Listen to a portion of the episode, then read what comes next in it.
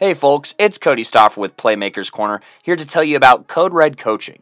Competing in athletics means you've lifted the weights, you've watched film, and you've got the passion. Problem is, that's what everyone else in the state has done. Perfect your game by honing in on your mental performance with Code Red Coaching. Whether you are a team or an individual, Code Red Coaching has the tools to create mentally solid habits and set up you or your team for success. Find Code Red Coaching at coderedcoaching.com or call 720 979 1914 to learn more today. That's coderedcoaching.com or 720 979 1914 today. Now back to the show. What's good, y'all? Welcome back to the Playmakers Corner podcast. I'm one of your hosts for today, Simon Villanos, aka Coach V. And I'm the other participant of this episode and series, Cody. and we got our famed top five seniors positions, uh, position players here in Colorado. This is the class of 2023. Believe this is our second, third year. This is well, this is our third year officially doing this thing. And so let me go ahead and explain this series real quick uh, in case, you know, you're a new listener and you want to see what this is all about here. But basically, we're going to go position group by position group uh, when it comes to these groups of seniors here in the state of Colorado. And we're going to rank them. You know, we're going to go one or five to one. And uh, basically, how we do this is that we got 10 categories that we're grading these players at you know, at all these different positions. And we'll give them a grade anywhere between 1 and 10 here. Uh, here, let me go ahead and pull up uh, what that means exactly. So if they get a grade of a 1 to 3, that on that scale, that means they need improvement. If they get a grade anywhere between 4 and 6 on that, scale, on that scale, basically that means it's about average uh, for the high school level and whatnot. The skill on a bad day is just below average, but above average at its very best. So it's mid, is what it is. And then 7 to 8, that's above average to good here. That's a pretty wide range there, to be honest with you. Comparable to 2 star, maybe fringe low 3 star talent if you want to go there uh, with that skill. Now, if we give them a grade of 8 to 9 on that skill, that means it's good to great. Skill is comparable to a 3 or 4 star. For me, at least, if I give them a grade 8.5 and up, that's a high 3 star, 4 star guy. You know, 8.5 and below, that's a three star guy, just about. So there you go, there. And then 9 to 10, that means that skill, they are very good to elite at it, uh, comparable to 4 star, 5 star. Uh, they're you know, at this skill, you know, they're some of the best in the country. You know, that's comparable to some of those guys that are going to an Alabama, LSU, you know, Ohio State. You know, that skill is comparable with guys that will be going to those spots there. So there you go. And then after that, you know, we average it out. There's 10 categories uh, with that. And on this episode, we got middle linebackers. And so the way we kind of went about this is if they played in the middle or if maybe they were like a 4-3 outside linebacker but they didn't exactly line up on the edge all the time then we considered them a middle linebacker a linebacker in this episode and so they were definitely in consideration there. And so that's how that goes. And we've looked at a lot of film. We've attended a lot of games, uh, not just this year and not just last year, but the last couple years, uh, especially with this group here, to go ahead and, and ID where they play at and uh, the things they do well and uh, not so well at. And so there you go, just getting all that out of the way. And then finally, here are our categories for our middle linebackers that we're going to be grading them. So we got man coverage and zone coverage ability, just how well they do in the passing game. We got hit power, that's self explanatory. Top end speed, agility, hip fluidity. Uh, under that, you can also put sideline to sideline speed. Then we got height slash frame. That's uh, considering, you know, obviously how tall they are and how much they weigh slash how much we know they weigh, because the listing might be a little bit different. We got tackling. That's both the skill and just how well they do it as well. It, it's easier to explain as we go down the line. Then we got pass rushing skills, block shedding ability, run defendability. and then uh, after that we go ahead and add all those up, and then we give them their overall grade there. So there you go there. Obviously, the higher grade you have, the higher you're gonna be on this list. Cody, am I missing anything? I know that's kind of a lot, but I just wanted to make sure we cover all our bases here with this series. Well, I mean, I think it's obvious to point out that as positions change, that, you know, the scales and the specific skills are going to change. The scales, obviously, you know, a 10 or a 9 in speed for a safety is uh, faster than a 9 in speed for a linebacker, and so on and so forth. Um, just to kind of refill, remind that a little bit. But other than that, I think that it'll be even easier after we start talking about these players that we've broken down.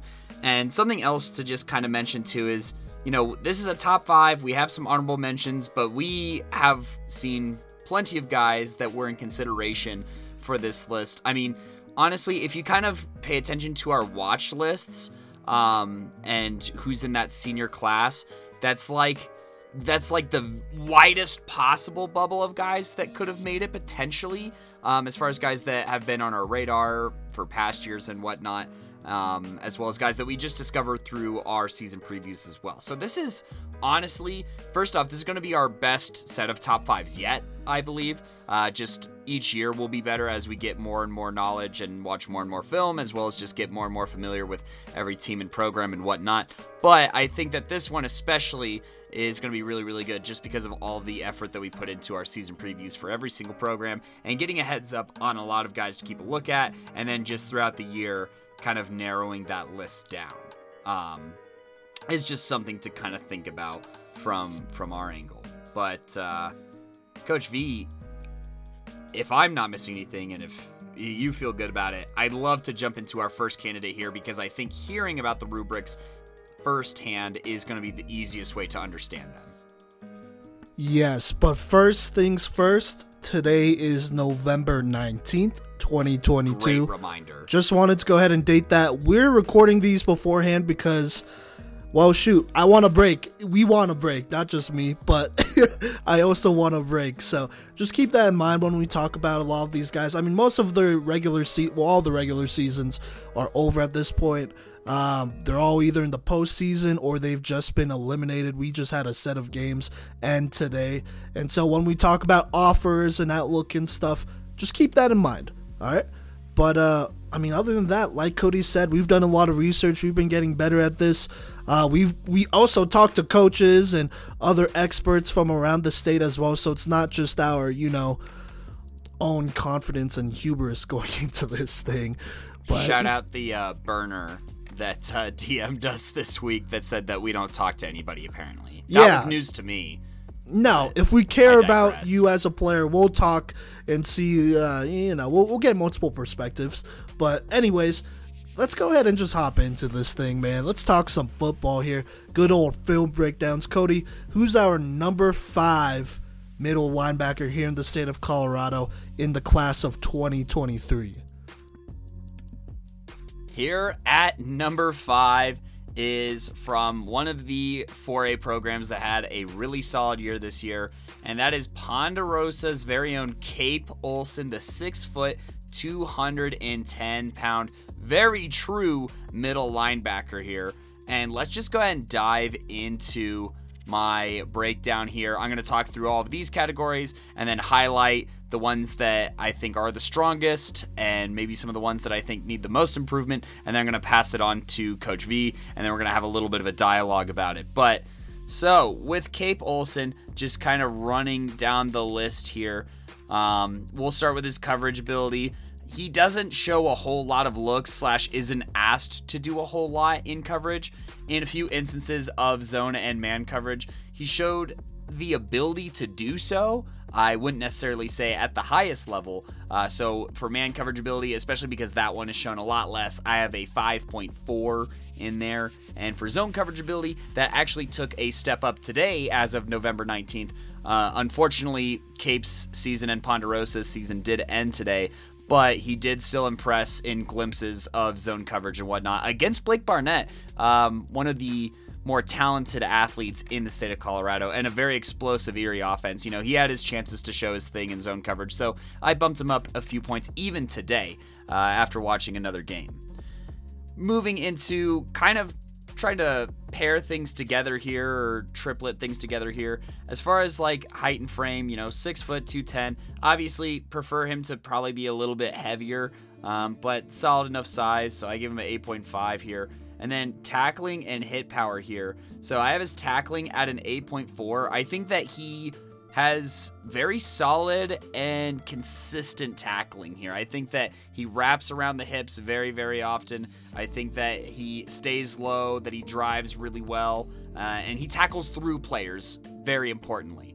Uh, just for some quick notes on that. And then hit power, he does pop some people sometimes. I will say that, you know, sometimes he will just lower a shoulder into somebody, but, you know, a pop is a pop at the end of the day. If it makes someone hesitant to get up, then, well, that's hit power, uh, more or less. But going into some more of the athletic side of things, some of the more finesse side of things, I'd say, as far as top end speed and agility slash hip fluidity, he's not the fastest or smoothest athlete, but I do think what he is asked to do, he's very capable of doing so. For top end speed, I have it rated at a 6.9. I think that he can move across the field and he does show uh, the ability to catch up to ball carriers as well, taking good angles and showing good acceleration for that top end speed, as well as, you know, whenever he does penetrate into the backfield um, and showing that burst to, you know, catch running backs on tosses if he's blitzing or anything like that. He is capable of doing that. I just definitely would not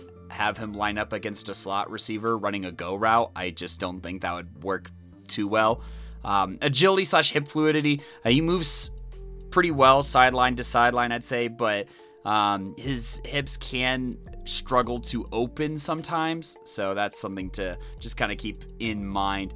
Um, head, hitting towards the bottom part of this list here, uh, pass rush skills and block shedding ability. These are two very different things to me. As far as pass rush skills go, he, he's at a 6.8. He can get in the backfield. He does get to the quarterback pretty constantly, um, but I wouldn't say that he necessarily has a bag versus block shedding ability, whenever linemen do try and go to the second level to get him, it is very hard. Uh, he's just very instinctive, and you know he's looking through those linemen to make plays in the backfield. So his block shedding ability is at an 8.2, just because he did he can get his hands up, he can evade linemen very easily, and that's why he's one of the best run defenders on this entire list. Actually, out of everyone in our top five, I have him rated as the second best run defend ability category here at a 9.2 here, making for an overall of 73.6. His three strongest things, I think that, you know, he's an awesome run defending linebacker and he has really good strength. He has a solid bull rush, so that's another part of that block shedding ability. He could just push linemen into the running back's lap, and there's plays where he tackles the running back with a lineman in one of his arms, too. So, you know, very powerful athlete very smart athlete who recognizes plays pretty well. Uh, consistent tackler. He's got, you know, nice instincts with his hands. And, you know, he can also utilize his footwork and body control to kind of get skinny and fill lanes.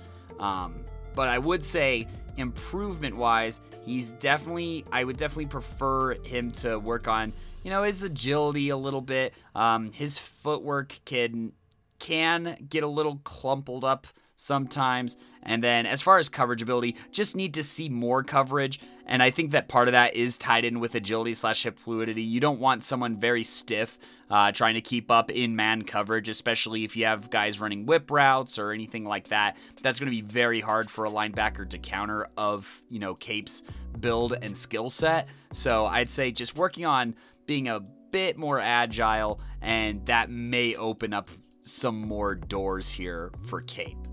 Uh, Coach V, you have your own rubric on Cape here, so why don't I pass it over to you to kind of do your rundown and then let's discuss. Yeah, let me just start with uh, the grades for each category. So, man coverage gave him a 5, zone coverage gave him a 6, uh, hit power gave him a 7.7 there, top end speed 7.6, agility, hip fluidity 8.8, height frame that's an 8.5 for me there Tackling, I gave him a 9. Pass rush skills of 5. Block shedding ability, 8.3. Run defend ability, a 9. For a total overall of 74.9, almost 75. I've been kind of tweaking this grade, but it's not going to change within, um, I mean, you know, like anything crazy, like a three or four point swing here at all. More like a one point swing either way, if anything.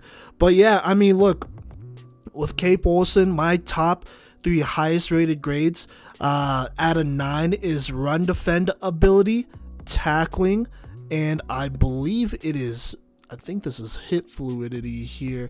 Yup, at 8.8.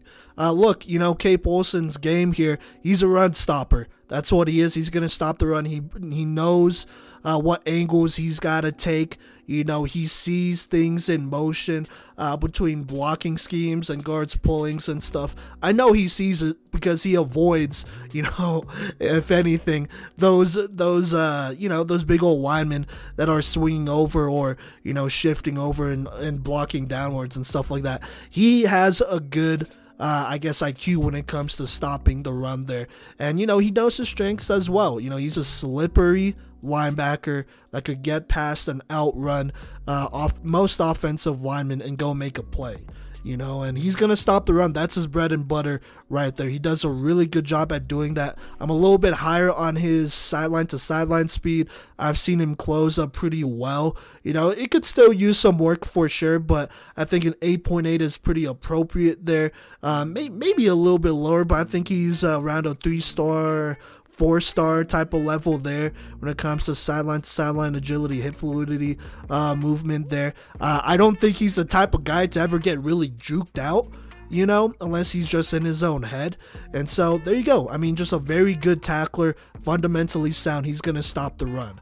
So those are his top three categories there, um, graded categories there, at least for me. Now, his lowest categories is uh, pass rush skills, which I gave him a 5 at, man coverage ability, which I gave him a 5 at, and zone coverage ability, which I gave him a 6 at. Let's start with pass rush skills. Wasn't really called to, you know, pass rush the quarterback at all. If anything, he's on a middle linebacker blitzes, and I would say probably 80 to 90% of the time he's untouched.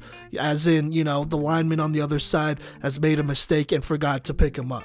You know, and if he is picked up, you know, he kind of just has to run through them because it's a blitz, and so they're overloading the line anyways, and so he doesn't really have to put up his hands or do anything crazy. He just got to run through somebody or around somebody, and that's not super hard to do there. When it comes to pass rushing skills, the way I'm looking at it is like, okay, you know, if I rush you off the edge, are you going to be able to beat a left tackle or right tackle? Just straight up. Are you going to be able to get upfield and get into the backfield?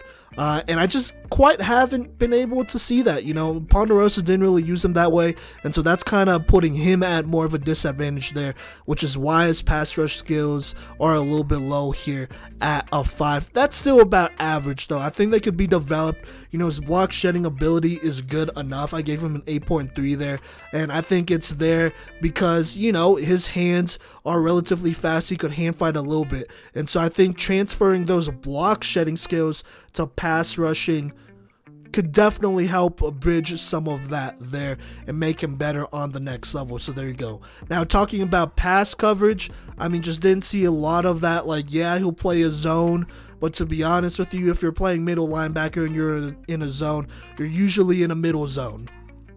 That's pretty much it. You're like just standing in the middle of the field. That's not super hard to do.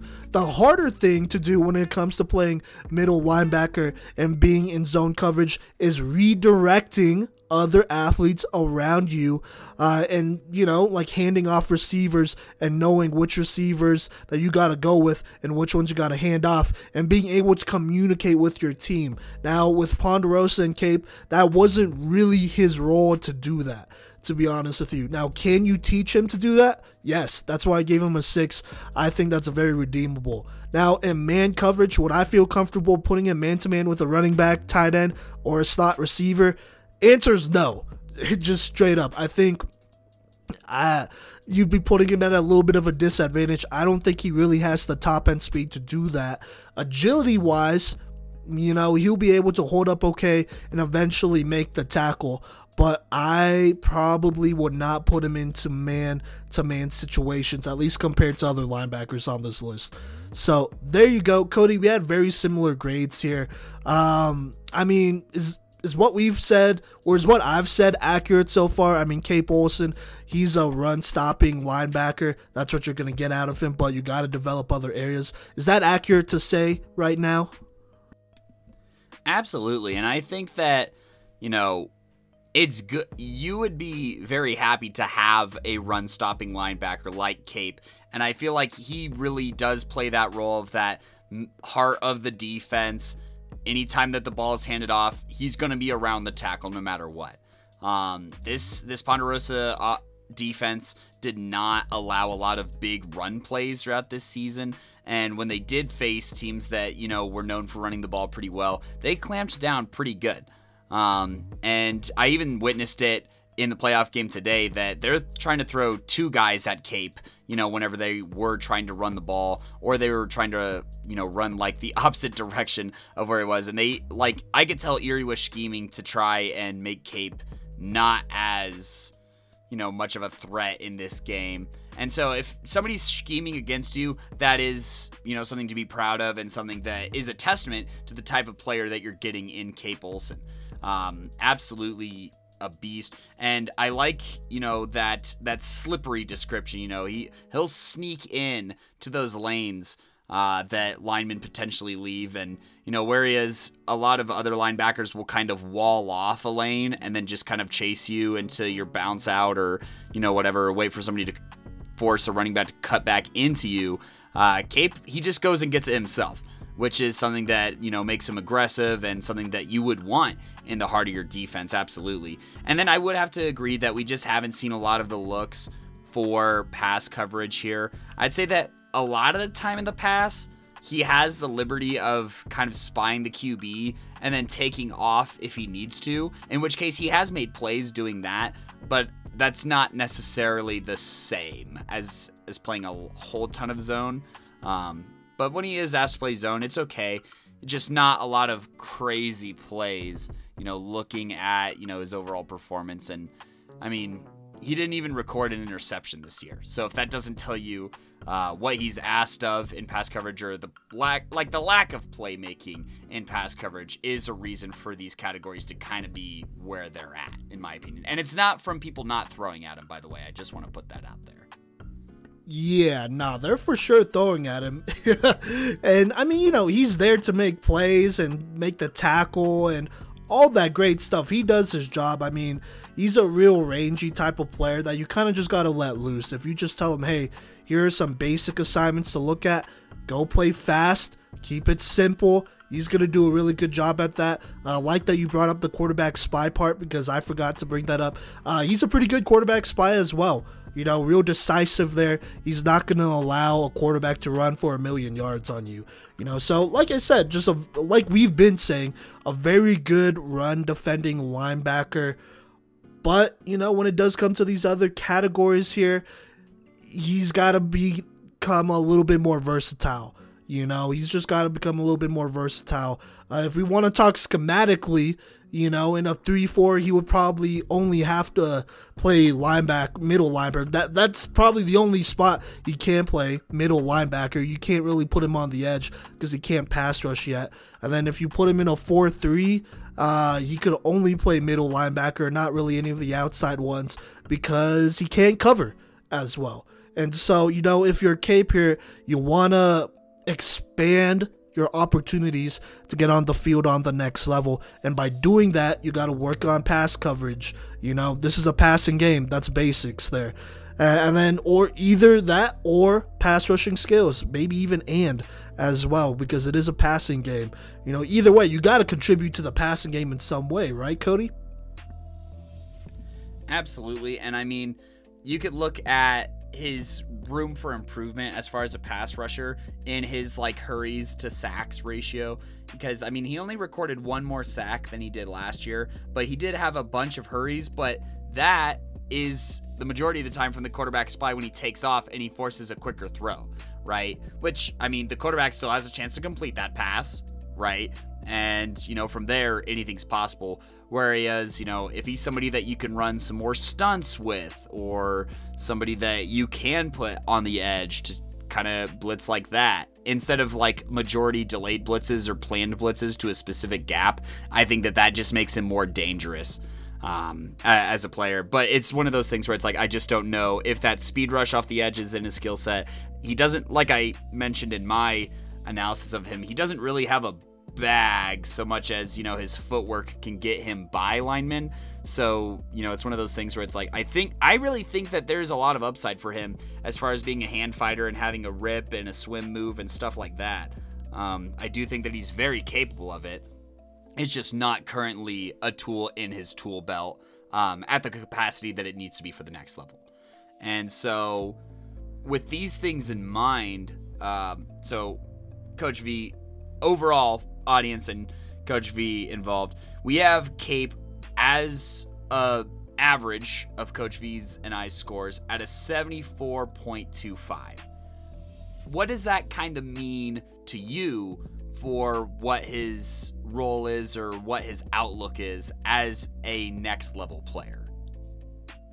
So for me, the outlook for Cape, I kind of see him more as a D2 guy, maybe FCS level project type of player.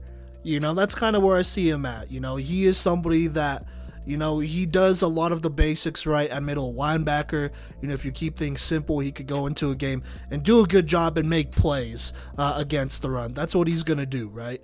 But because he doesn't have maybe some of the best pass rushing skills, coverage is a little, I, I don't know. I mean, that's something you're going to have to develop when you get a guy like Cape Olson. That kind of leads him to be more of a D2 type of guy you know, and he's just somebody that's going to need to get developed, you know. Uh, I think for him, he's not somebody that's going to start day one or even year two. You know, he's somebody that hopefully you could get a good two years out of him, and you could be really happy with that you know, because uh, he has a lot of tools and a lot of skills here that I look at personally, and I'm like, you know what, it could be a lot worse. and you know what, in high school, he was super productive too. So even if he gives us, the team, the program, half of what he did in high school, I could be really happy with that and be happy giving him a full ride or, you know, close to a full ride with that. And honestly, as long as your college is paid for, that's what matters, right? And so that's kind of how I see him as uh, as a prospect. You know, he is a linebacker that has a lot of good skills uh, and a lot of potential here, but you're gonna have to develop him as a you know as a cover guy and maybe as a pass rush guy, depending on you know what you run, what scheme you run uh, as a college coach. And so that's just kind of how I see him. Probably a D2 guy here. Uh, most if he doesn't want to go D2, he could always go JUCO too, and potentially reach the FCS level as well, or a high level D2. But that's kind of where I see Cape Olson. Cody, is that fair to say?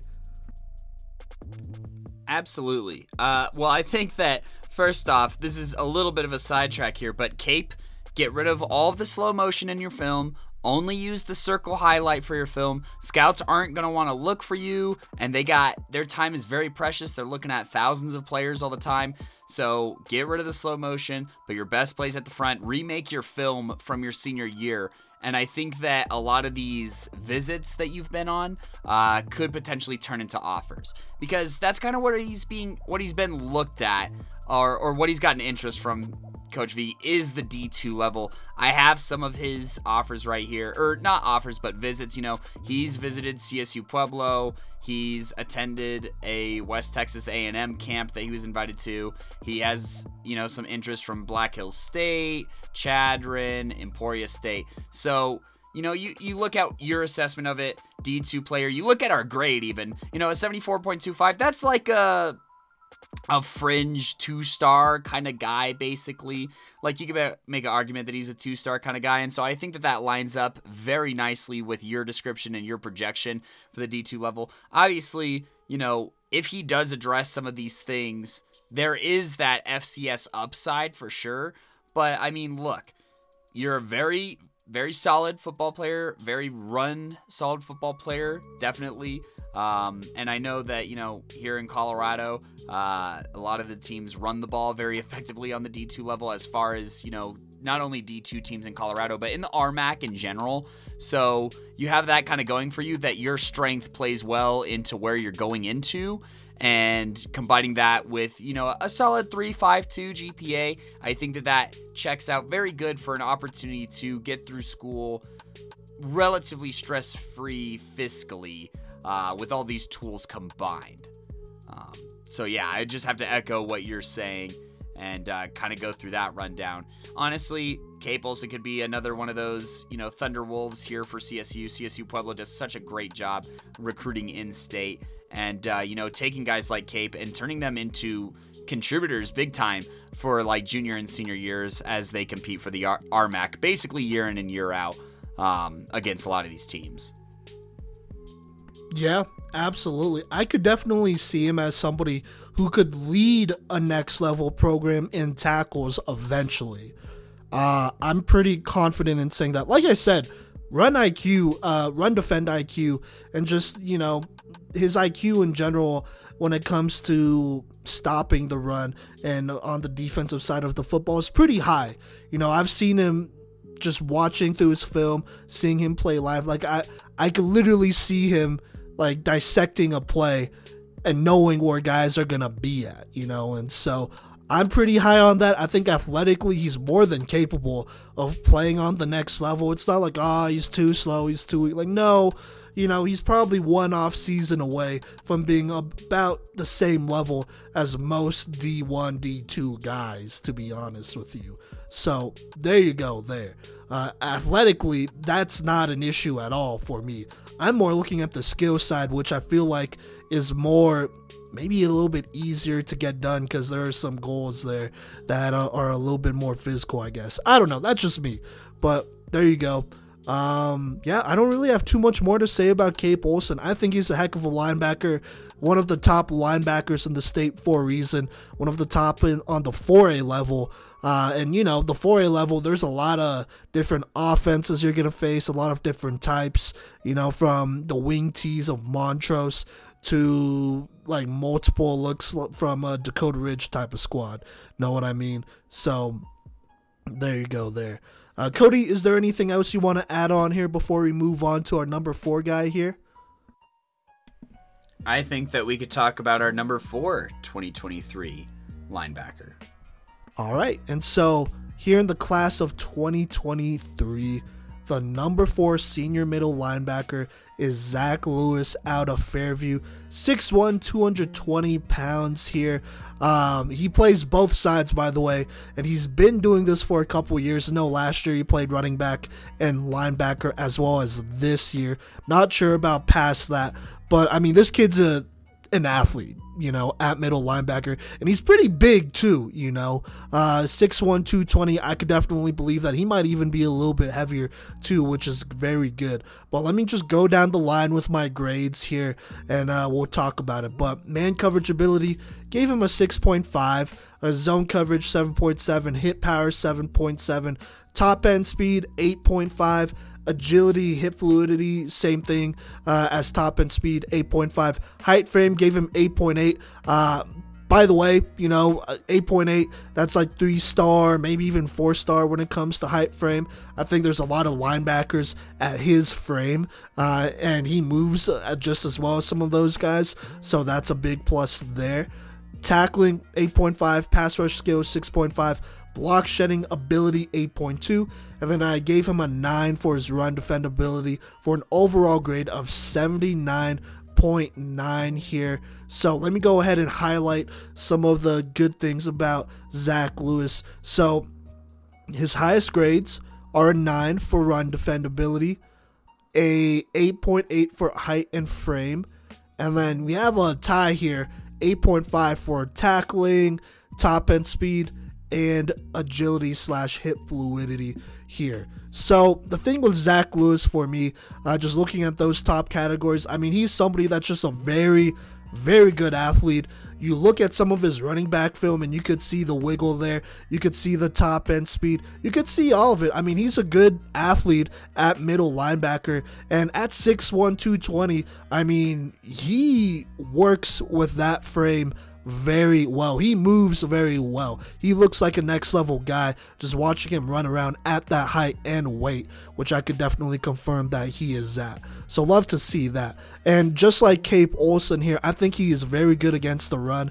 I mean, he is super athletic. He uses that to his advantage to take advantage of, you know, slower offensive linemen, uh, blockers who aren't as great, indecisive running backs. I think that's another thing I think that's another thing that he just does a really good job at, you know, just like making indecisive running backs like pay for all of that. And he just does a really good job. I mean, just a very good athlete. And those are all the things going for Zach Lewis there. Now, his lower grades here, I got a 6.5 in man coverage ability. Uh, same thing with pass rushing skills. And yeah, I think those are his two lowest. I mean, 7.7 is the next low, or sorry, 8.2 is the next. Or just kidding, my bad. I can't count. You're, I am right. 7.7 is the next lowest grade here. So I'm just going to talk about these 6.5 grades and man coverage and pass rushing skills here. Uh, man coverage ability, I think he could do it. Just didn't see him do it a lot. I think that's just a schematic thing for Fairview didn't really ask him to go into man a ton, at least that I saw the couple games I've watched him play him. Uh, play in live, and then you know the film I've looked at, and then uh, obviously some of the games I've rewatched on NFHS. Uh, if anything, he's used more in zone, which is fine, you know, but man coverage just not too much. Now, athletically, I think I would not mind putting him man to man with a running back. I think athletically he could figure it out. That's just where he's at, you know. But I think skill wise and technique wise, he could definitely use a little bit more work there. Pass rushing skills, I mean, they'll put him on blitzes and stuff like that. He'll be, uh, you know, quarterback spy and all of that great stuff. But they did really rush him off the edge. Is that his fault? No which is why, you know, my default grade, if I don't see something, is usually a 6. I bumped him up just above that at a 6.5 because he is athletic enough to probably pass rush off the edge if he really wanted to, but you're going to kind of have to develop that skill there. You know, can he do it? Yes, I think he can. It's just going to take some time teaching him and getting him used to doing that on the next level. So uh, there you go. Those are my grades there. Cody, go ahead and talk about your grades, your top three grades, and then your bottom three grades for Zach Lewis, and then we'll discuss some more after that. Yeah, so just kind of to sprint through these categories here. For man coverage ability, I have 7.1. Zone coverage ability, I have 5.7. Hit power, I have 6.8. Top end speed, 8.2. This is agility slash hip fluidity 6.7, height slash frame 8.8, so same as Coach V there. Uh, tackling 7.4, pass rush skills 6.2, block shedding ability 6.9, and run defend ability 9.1. So talking about the things that he does best here, obviously in the run and with the combination of his speed here, he's just such a force to to deal with in the run game. He fills lanes so fast and he's just so explosive on his first step. And, you know, even linemen who may get out of their stance first, they'll still lose to Zach Lewis uh, just because of how quickly he can accelerate and how fast his top acceleration is. Makes him very, very, it makes him a problem to block, honestly. And that alone makes him one of the best linebackers in the state. And then, oddly enough, one of the things that I have rated higher, even though it's one of my qualms with him, is his tackling ability. I have his tackling rated at a 7.4, and while this is his third highest rated, rated thing outside of height and frame, I don't really talk about that too much unless it kind of plays a role. But for all these linebackers, are basically the same size. I digress. But his tackling ability, the thing is, he gets a lot of tackles. There's no disputing this whatsoever. He's a beast and you know his numbers reflect that 110,000%. I mean, just this last year, he recorded 120 total tackles. So, you know, he can he can wrap up, he can bring guys down, but it's not always pretty. I recognize that the game of football is not a pretty one, but a lot of the time he comes in super high and a lot of the time he's like drag he's clinging on to jerseys and he's kind of swinging around with jerseys and stuff. I think that he needs to explode through people's hips a lot more and tackle through people. And so that kind of transitions into areas of improvement for me. Um, look, his agility slash hip fluidity, I don't think that. I think that sometimes his hips can be a little clunky and his shoulders kind of end up ahead of his legs, and this makes him a little bit unbalanced. And I think that plays a role into why he tackles so high or how he ends up gripping people's jerseys so much. Uh, pass rush skills, this is kind of building off of what Coach V said. He's not asked to do it a whole lot, and when he is asked to do it, it's mainly blitzes where he shoots the gap really well, which is what scores him here. But I'm not going to dive too much into that because I don't think it matters as much as his zone coverage ability that I had problems with uh, look, I got to see him live as well as, you know, watching his film and whatnot, and he's just really undisciplined when playing zone from what I could see. Uh, he'll wander into zones that aren't his if, you know, he's trying to follow one receiver or he'll stray off and then leave a guy open who gets a big gain. And you know this is this is something that I even got to witness a little bit in that Chatfield game too, uh, where they were able to pass over the middle very very well. And so, thinking about what Zach Lewis's role would be in that situation, it would be to not allow those or to communicate better and pass those off a little bit. So, I think that he just got to screw his head on a little bit tighter when in zone coverage. And, you know, Coach V, what do you think of Zach Lewis's, you know, my assessment of his pass coverage ability because that is one thing that we're just a little bit different on. This is actually the prospect for those who are keeping score at home that uh, we have the biggest gap on total wise because my total here for Zach Lewis is at a 72.9 as opposed to Coach V's 79.9. Where do you think of the discrepancies? I mean, I could see your angles on this too, and something that I think pertains to Zach Lewis's outlook when we start talking about his commitments or his offers, I should say, is thinking about how a while ago we broke down Blake Barnett, and you're like, yeah, there's a lot of things that he could work on, but he's such a great athlete that that basically adds a star. And I think that's kind of where I'm at with Zach Lewis. I don't know if I got a chance to explain that to you, but his athleticism can bump him up, you know, that next set of digits to have him be a fringe three star guy. But I do think at bare minimum, he's a two star. Yeah, so I I think he's a great athlete as well. I think, like I said, he carries his weight well at his height and all that stuff. He's a pretty good athlete, and you know, honestly, he could probably even go up ten, maybe even fifteen more pounds, and still be pretty good to serviceable on the next level. Like somebody you could absolutely play, and he's not going to look out of shape at all you know, and so that's kind of what I like a lot about Zach Lewis there as far as athleticism.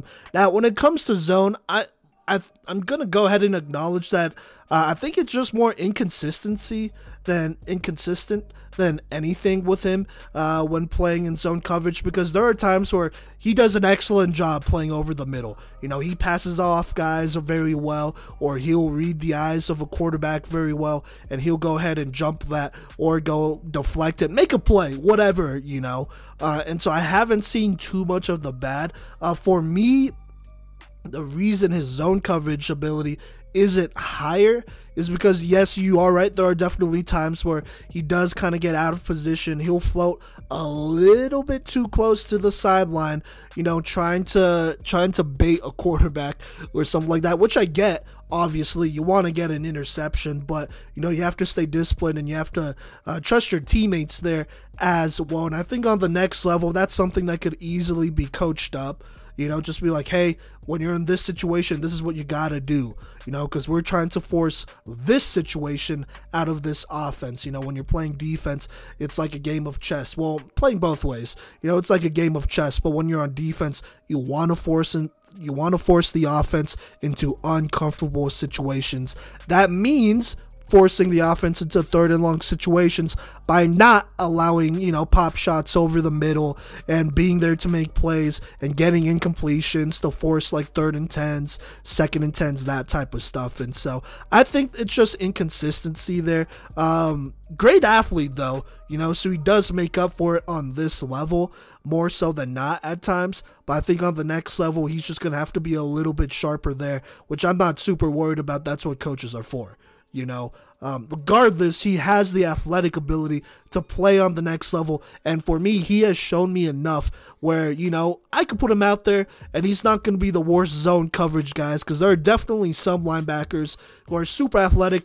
They have it all but they can't read a quarterback size to save their life. Or, you know, they can't keep up with a guy, or they have no hands, bricks for hands, you know. Uh, and he definitely has some good hands. You know, he has some soft hands there to catch uh, these footballs over the middle. But that that's just me. That's where I'm coming from. Uh, I know we have a pretty big difference there, but I will acknowledge that uh, that's just inconsistencies more than anything. I don't think he's bad at it because I've seen him do it right. You know, in games. Uh, um, That's true. That's you know, true. not just the once life, but you know, throughout multiple game films, I am able to get my hands on. You know, but it's just an it's just a consistency thing, and that's a that's a coaching. That's yeah, that's more of a coaching issue there, if you ask me. Well, I think the important thing to know on that is that it's fixable. It, it's it's fixable because you're right. He does show flashes of great zone coverage, and I mean, look, looking at Zach Lewis as a prospect and assessing all of the offers that he has, which we'll go over in a second, you got to look at his big playability. Look, this is Playmaker's Corner, and Zach Lewis makes plays. His pick six against Rocky Mountain, which was kind of a close game, I'll say, you know, you know, to close the regular season and to seal league. Um, not the closest game, but a close-ish game. His pick six on a quarterback trying to throw like a dump off pass and he just leaps into the air, brings it down, and takes off. It's stuff like that that gets you some serious looks, and I think is a great explanation to some of these offers that we're getting looks at here. Coach V, you mind if I read off, uh, you know, kind of his college interests and stuff like that? Yeah, no, for sure. Go for it. By the way, he is here at Fort. This is a very stacked middle linebacker class. This is probably the best we've ever gotten to evaluate uh, to the date. So there you go. But go ahead and talk about his offers here. I, I just want to absolutely agree because any other year, Zach Lewis is easily a top two guy. But I digress. So so far we'll we'll kind of work our way up here. So, you know, he's visited CSU a couple of times on game day and he's he also visited Rice University as well.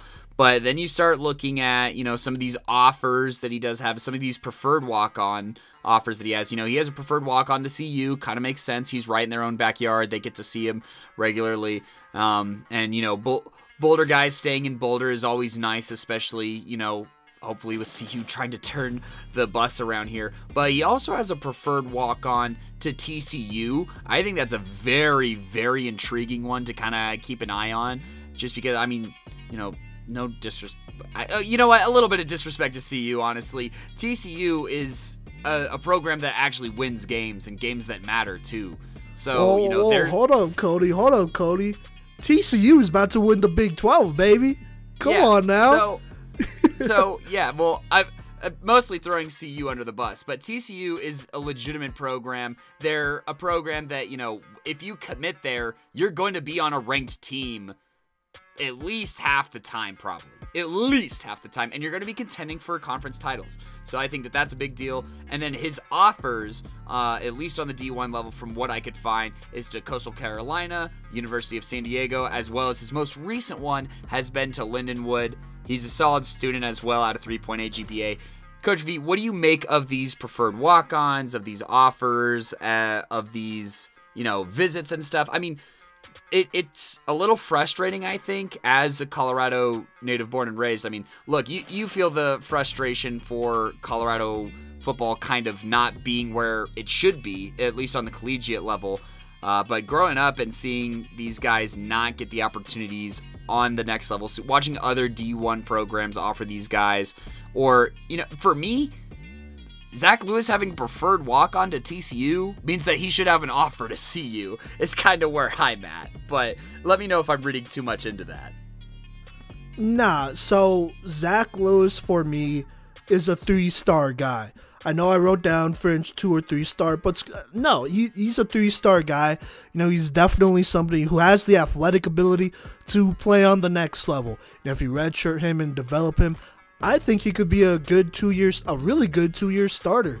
You know, for a lot of teams in the Power Five uh, conferences here, and uh, look, I love the idea of him going to TCU. Shout out my boy Jordan Hudson, five star receiver from last year uh, out of Garland. But man, I, I love the idea of him going to TCU. I think he would be a great, like, just, I guess, prototypical, like, TCU middle linebacker for them because I feel like he's the type of guys they recruit all the time out there in Texas you know, and so for him to have a PWO, I definitely see it. Now, for CU, there's no excuses for them to not offer him a full ride. Uh, they should. CSU, I don't know why they haven't done anything. Northern Colorado, same deal. You know, as, when I look at Zach Lewis, I look at somebody that could play on the group of five level for sure FCS level. I think he's a D1 linebacker, just looking at his size, his athleticism, all the things he does really well. You know, the flashes of greatness in the passing game as well. There's enough there where I'm like, yeah, he's for sure a D1 guy. Um, is he power five? Like, you know, like I, yeah, kind of. I think he's fringe there. I think for lower Power Five programs, uh, especially a CU, he's somebody that they should for sure get uh, and whatnot to help build their squad. That's kind of how I see it there. But you know, he's a Power Five, Group of Five type of guy, and I like these offers. Really like the Coastal Carolina offer. I think that's a really underrated offer in my opinion. And I know they're building something over there with a good offense. They just need more defensive players. I think if he was to go to Coastal Carolina, that'd be a really cool opportunity for him, um, assuming that's a full ride, obviously. And so I think a lot of these offers and interest are on point. Uh, as always, it's the in state colleges that are coming up short, though. And, you know, who knows? Maybe in a month, everything will change and he will have full rides to all those plus more, you know? But we will see, I guess. Uh, is that fair to say though, Cody? I, I don't want to be overreaching. I've met the guy, and I think he's a really nice kid. You know, we've had conversations and whatnot. Uh, I think he's a real nice kid. He works hard. He's a great student too, which matters a lot. Don't have to worry about him off the field. And I think he's somebody that would be a very quality addition to a lot of next level D1 programs. But like I said, I'm a little biased. No, I gotta agree, and uh, you know, even during this conversation, uh, I, I bumped up his his grade in you know a category here, uh, just just because you sold me on it with with your reasoning and explanation here. And I mean, we have him overall still here at four at a seventy six point eight uh, six five at this moment, and so like the thing about him being, I think, a bona fide two star guy, but with three star athleticism you gotta love the upside. And if you believe in your position coach, which you should if you're a program, because you're the one who hired them, then you gotta come get Zach Lewis because he's somebody who I think can really do it all uh, from an athletic perspective. And once you get him caught up, especially after a redshirt year, he's somebody who's going to be making plays for you. He's somebody who's going to be getting you pick sixes. He's somebody who's going to be getting scoop and scores. He's somebody who's going to be forcing fumbles. You know what I mean? Or he's going to be batting passes up in the air that the cornerbacks are going to make plays on. You know what I mean? So he's going to be.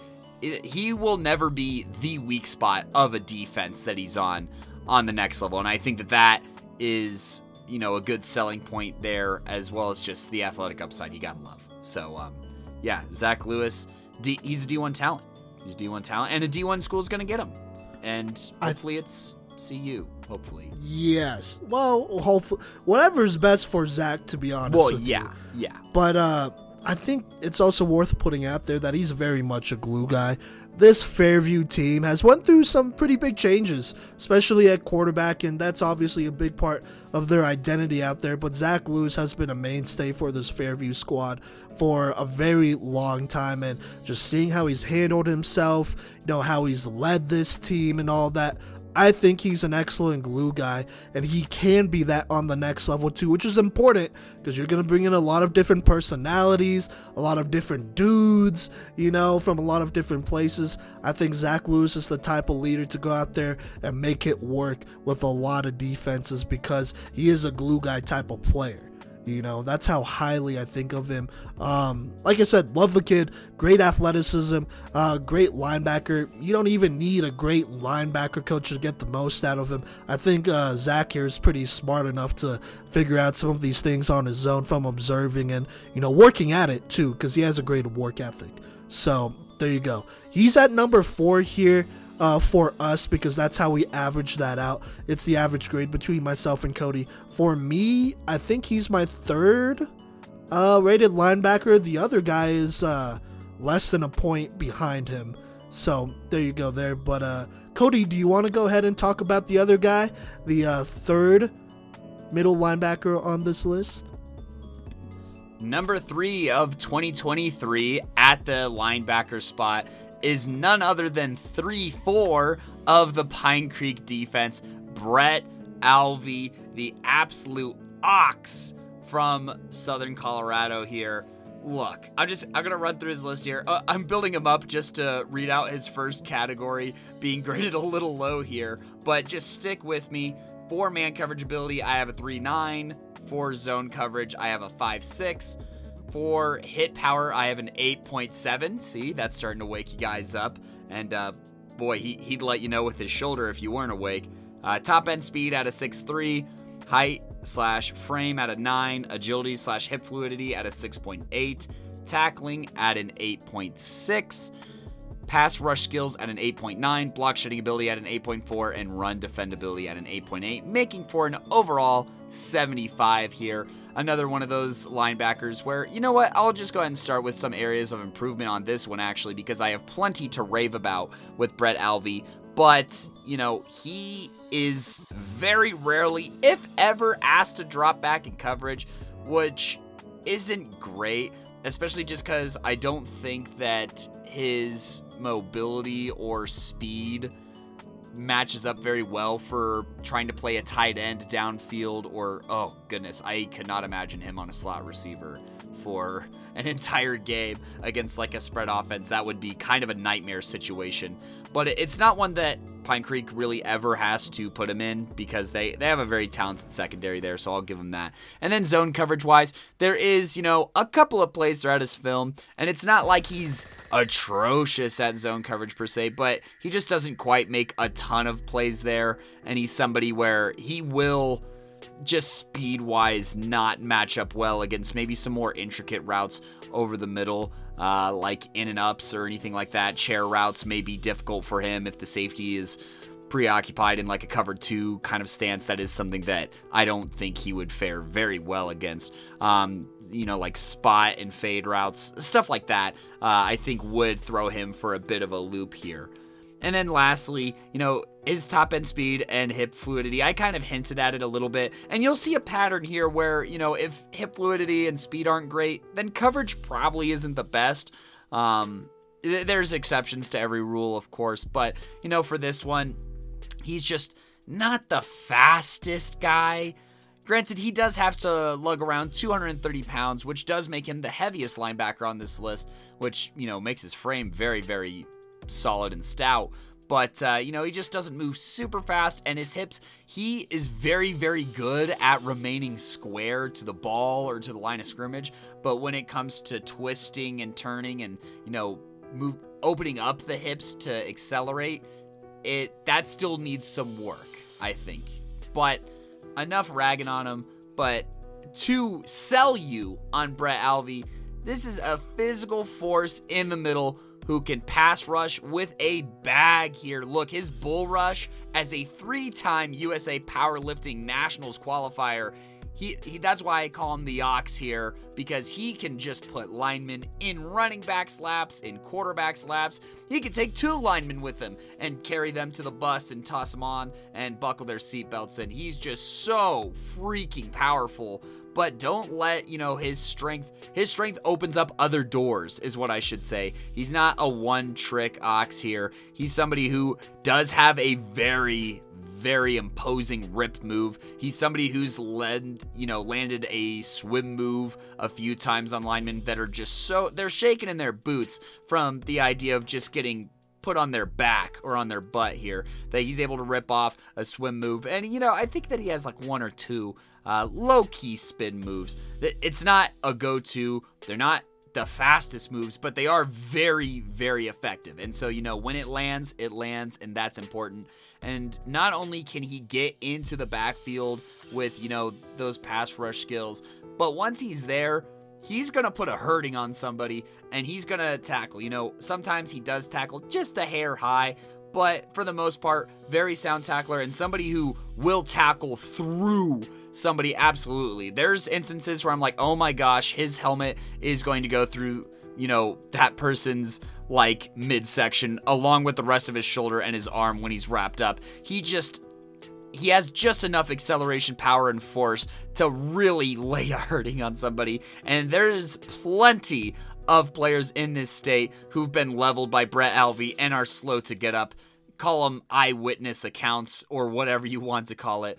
And then, you know, his run defendability, he fills lanes very, very well. One play in particular that jumped out to me, I believe it was in his Fountain Fort Carson film, is this running back gets a handoff. It looks like it's supposed to go to like the four hole, I want to say between the guard and the tackle, and he's waiting there and the running back tries to bounce it outside and Alvey's, you know, lateral shuffle across the formation just follows the running back the whole time until the running back finally figures out, okay, well, I'm just going to have to go upfield and see what happens. And he he messed around and found out because Alvey put him right in the dirt at the line of scrimmage uh, after, you know, scaring him like a like some kind of like horror movie stalker here that just you know, he's like trying to run away. There's nowhere to go. He tries to confront him and he loses. And that's the story for most ball carriers that run into the brick wall that is Brett Alvey. You're going to lose it. If you try to put your shoulder down, what are you doing?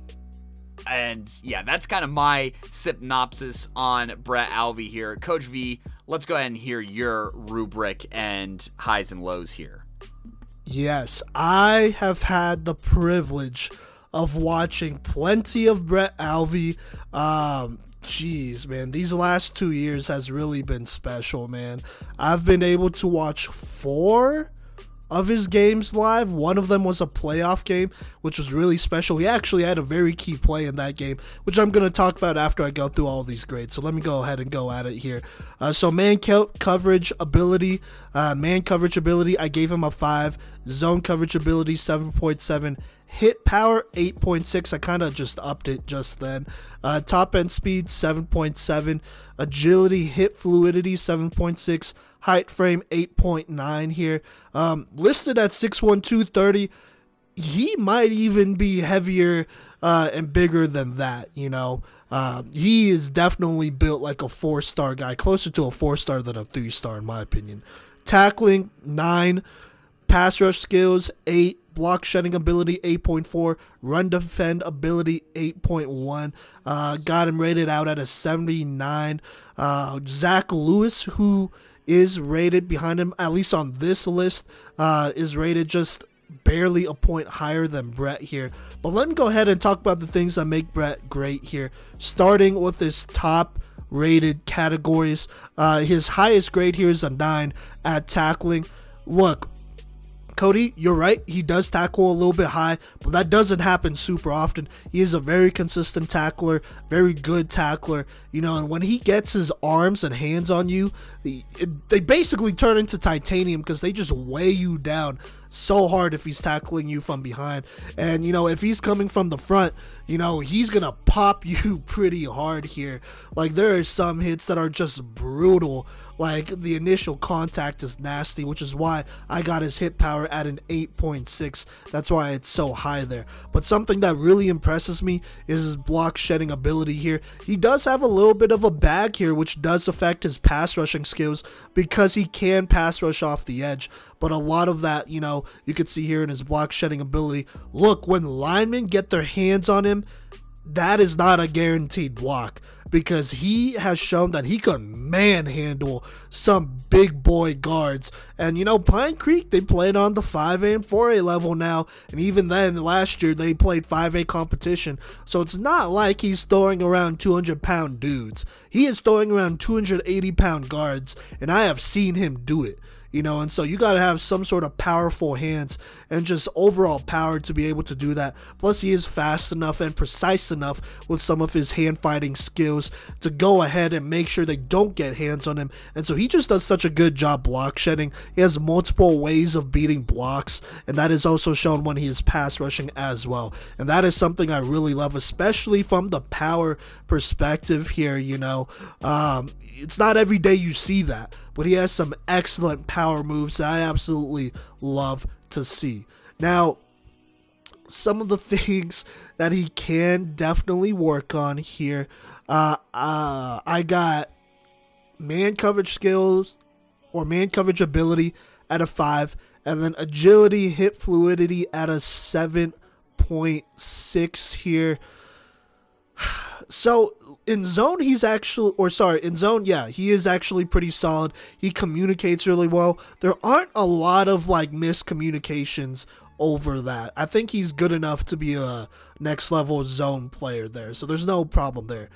But his lack of just like sideline to sideline speed and agility slash hip fluidity really hurts his man coverage ability because he's just a little bit too clunky here. I mean, he could still loosen up and stuff and improve on that going into, you know, his college years, but as of right now, he's just a little bit too clunky. Watching him like chase down a running back that is on a stretch play on an outside zone is sometimes a little hard to watch because he does take a bit of time to get there.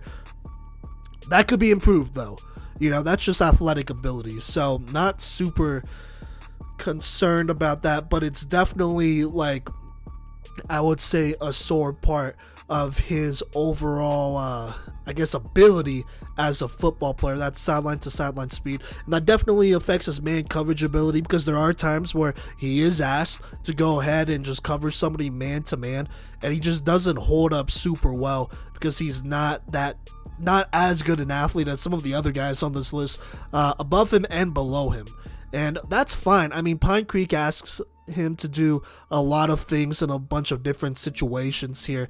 Uh, I think the biggest thing is that he's great against the run, and he's somebody that you could definitely pass rush. You know, those are two very important things that he does very well. And uh, a play, a memory that I want to highlight here is a playoff game against Loveland last year. I believe, I want to say it was the quarterfinals.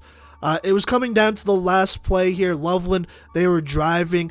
Pine Creek's quarterback was out, so you couldn't really rely on the offense to get you another touchdown. It was do or die. Either get a stop or you're going home, is uh, what it was going to be, you know, at this point. And so here we go.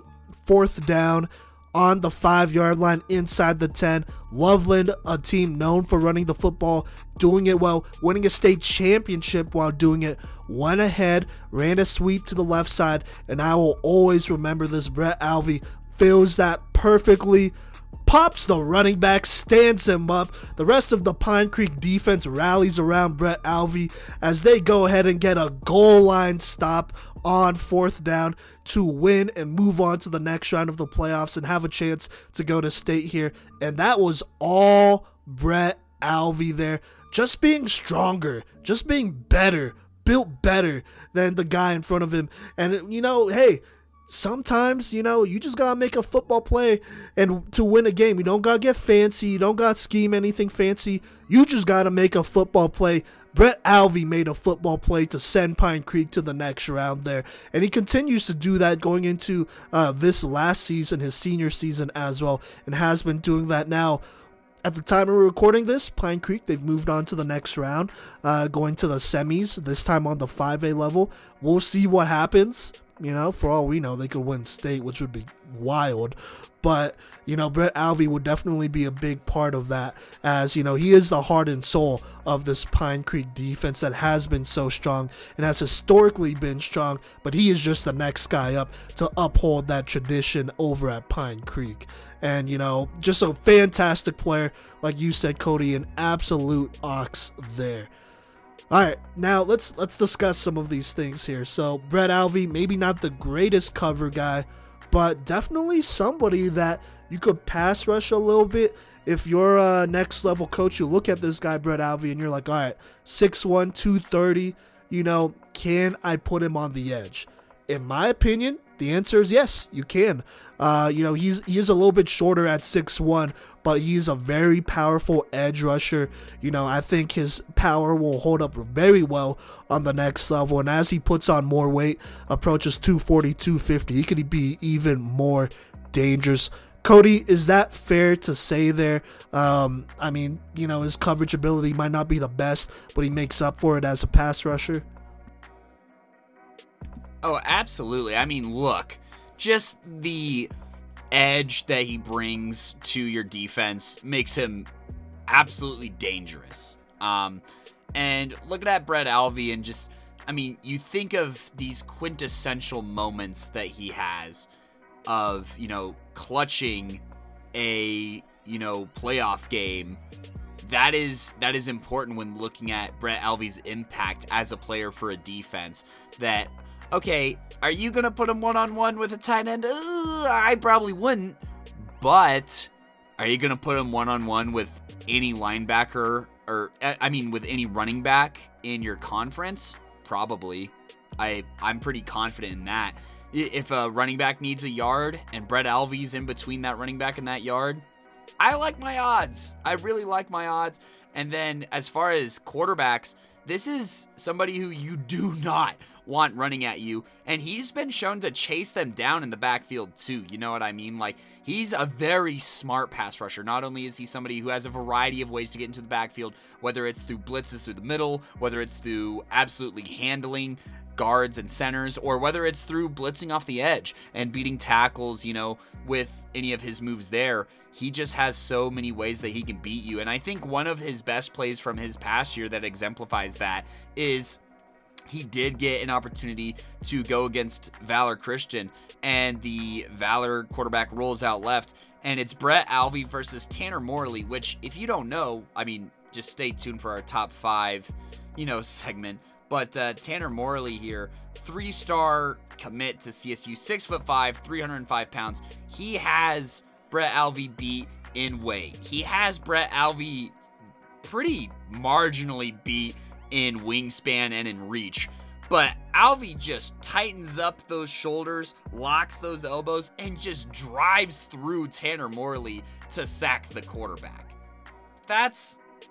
I, I can't give you a better example off of just the edge and the strength that he has in pass rushing than that, honestly. Because, I mean, Morley has the advantage. He has Alvey walled off, and Alvey just is like, nah, dude, I'm getting to that quarterback. So, you know, I think that that's a great example. And there's a dozen other examples. I mean, he gets to the quarterback all the time, and the way that he fills lanes on a running level. I mean, he's just somebody who has that much of an edge, and he's so useful as a run stopper and a pass rusher that honestly, even with his man coverage ability for me rated at a 3.9, uh, mainly out of fear, um, it's something that I can overlook very, very easily if I'm recruiting this guy.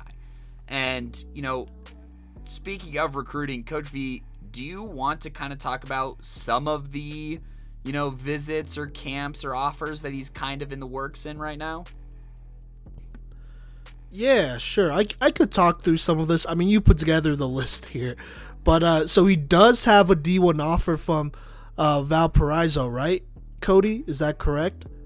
Correct. Yeah, they're in the Pioneer League. Yes, on- I, on I know FCS Valpo. I know Valpo. We had a a Longmont receiver from last year. I think it was Caleb Johnson got offered by Valpo last year. So there you go. They're a good program. Um, not like you know Power Five or Group of Five. Uh, I don't think, but they're FCS. I'm pretty sure. So there you go. Uh, you said Stanford visit with a question mark. I don't know if he. Yeah, he, He did? did? visit Stanford. Okay. I'm just not. He's a, he's really smart. In case he has a 4.0 GPA. He does. and I'm pretty sure he's in like advanced classes as well. So Okay. he, he's really smart. So I don't know how much that played into it, but he has pictures in that Stanford swag. Okay, well that's all that matters. He also has a Brown visit, so there you go. He has a UND. Uh, he went to a UND camp. Not the most offers or looks for Brett Alvey, and we personally know why. I'm not gonna air all that out because it's nothing on Brett Alvey. I'm not gonna air all that out here on the podcast. Here, we just don't know why. None of this is Brett Alvey's fault. I think in a lot of other programs, he would definitely be getting a lot of Group of Five uh, offers, maybe some FCS offers. I don't know if he's quite Power Five. He might be on the edge there.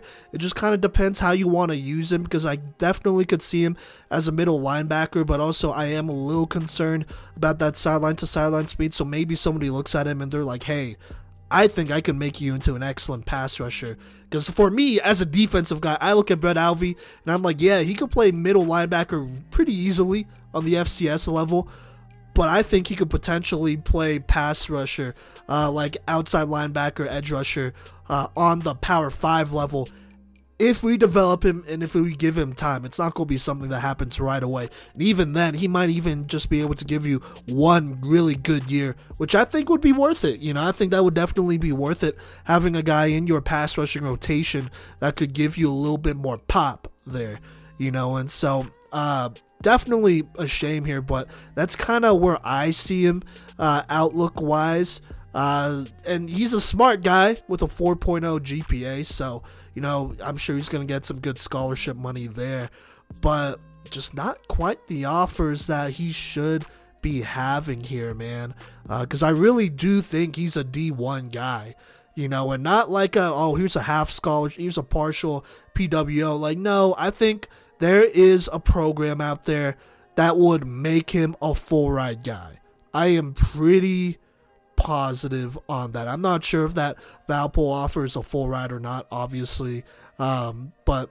I don't know. That's kind of just where I'm at. Cody, what do you think about that? Uh, obviously, I'm a little biased as I've seen him play a lot you know, and I, I like the guy, and I think he's a humble dude, and he works extremely hard, and I mean, the sky's the limit for kid. Well, Coach V, let me ask you something. If you, if you're a college coach, how important is it to you to win a conference title? It'll save my job, or well, it's either save my job or give me job security, which are both uh, important. Well, boy, do I have the pitch for you here because Brett Alvey is the type of player that, you know, if you're contending for a conference championship, he's the kind of guy that can help your team win a conference championship. I think that his impact is that big, that great. Um, like, like I said, I don't know if it's necessarily that large on like the Power 5 setting, but easily on the D1 level for the majority. I think that he's that kind of guy, whether he's somebody who, you know, just absolutely, whether he's somebody who makes a game saving play, I think he's capable of doing that on the D1 level, or somebody that's making like a game overturning play. Like he's somebody who will rock the quarterback so hard that the ball will like fly out of their hands and somebody else can scoop and score that or, or recover it or, you know, force quarterbacks into bad passes for interceptions. I mean, look, the Pine Creek secondary has been feasting this year, and I think that a pretty I mean, obviously they're skilled in their own right. Don't get me wrong. Stay tuned for well, I guess the all playmaker list would already be out by now. But anyways, look back at those and realize that part of that is Brett Alvey's contributions from, you know, rushing the passer, from eating up all those tackles in the middle. And I mean, look, he, he is somebody who works hard and he is somebody who's very skilled in a lot of ways. And I think that part of it too, you look at it's such a small detail here. It's such a small detail, but I think it's something that goes a long way. Three-time powerlifting nationals qualifier. I think that not only is he somebody who's obviously powerful and is somebody who's working to be powerful all the time, but he's somebody who's willing to learn. Powerlifting is a lot of technique. It's a lot of technique, and uh, it's a very 50 50 combination of technique and strength. And being able to refine skills in powerlifting honestly, like if he's able to pay attention to those very minute details in that, he's somebody who I think is very, very coachable as a football player. And I think that that alone should interest a lot of D1 squads that see what he's already accomplished and know that he's somebody that is, I think, going to be very easy to develop in the ways that you want him to. And I think that he's a very coachable kid as well, uh, who's just, uh, he's going to look, I, I don't know what poor soul is going to be carrying the ball and running Brett Alvey's way here in the next few years, but it's going to be somebody, and hopefully it's somebody on on the D1 level because I do think that's what he deserves, and I got to agree with that wholeheartedly. So I do have a comparison for Brett Alvey because uh, I'm a little stuck on the whole pass rushing thing because I think he might actually be potentially a better edge rusher on the next level than middle linebacker. You could still move him around and, you know, not always put him on the edge, obviously.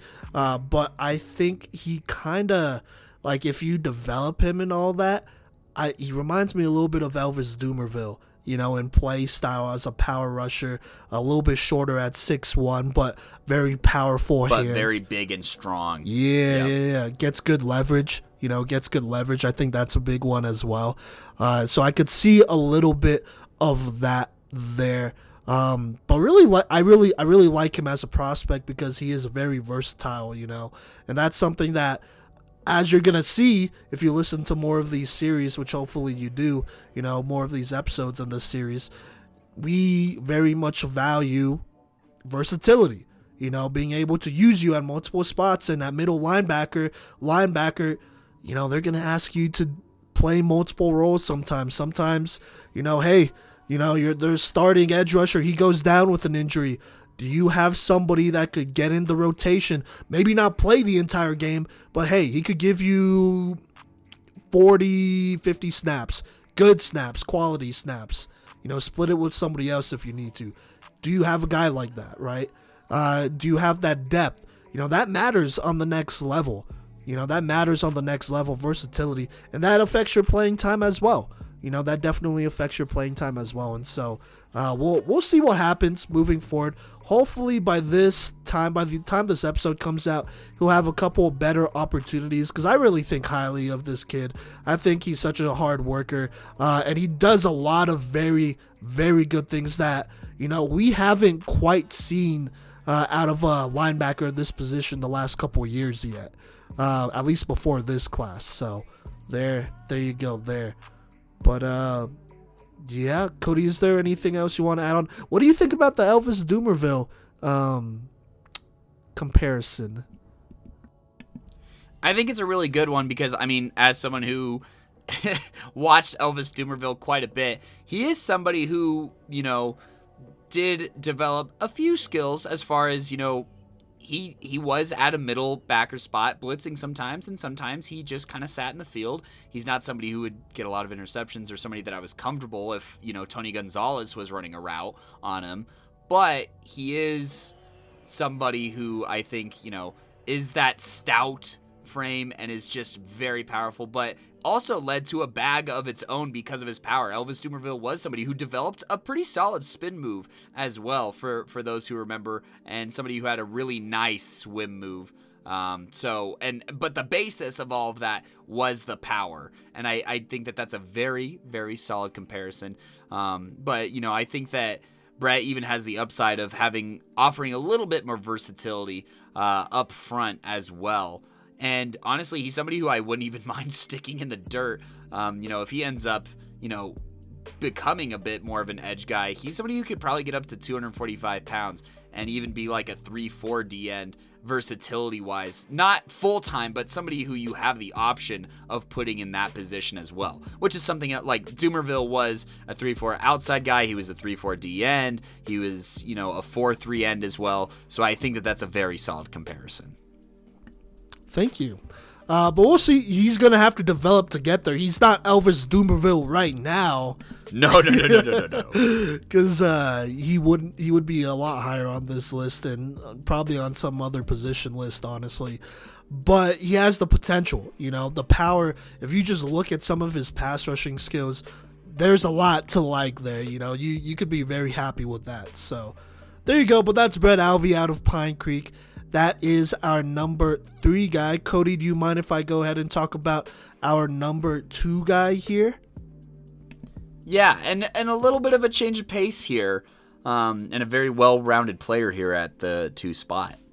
Yeah, no, for sure. So, uh, our number two guy here in the class of 2023 when it comes to middle linebackers in Colorado is JoJo Joseph Garnett, uh, the middle linebacker for Vista Ridge high school. So I think something that automatically separates him from some of these other guys is that he is not a multi-year starter. I know Cape Olson, Alvey Lewis, uh, some of the other guys and you know honorable mentions and eventually our number one guy are all multi-year starters. Some of them even three-year, four-year starters.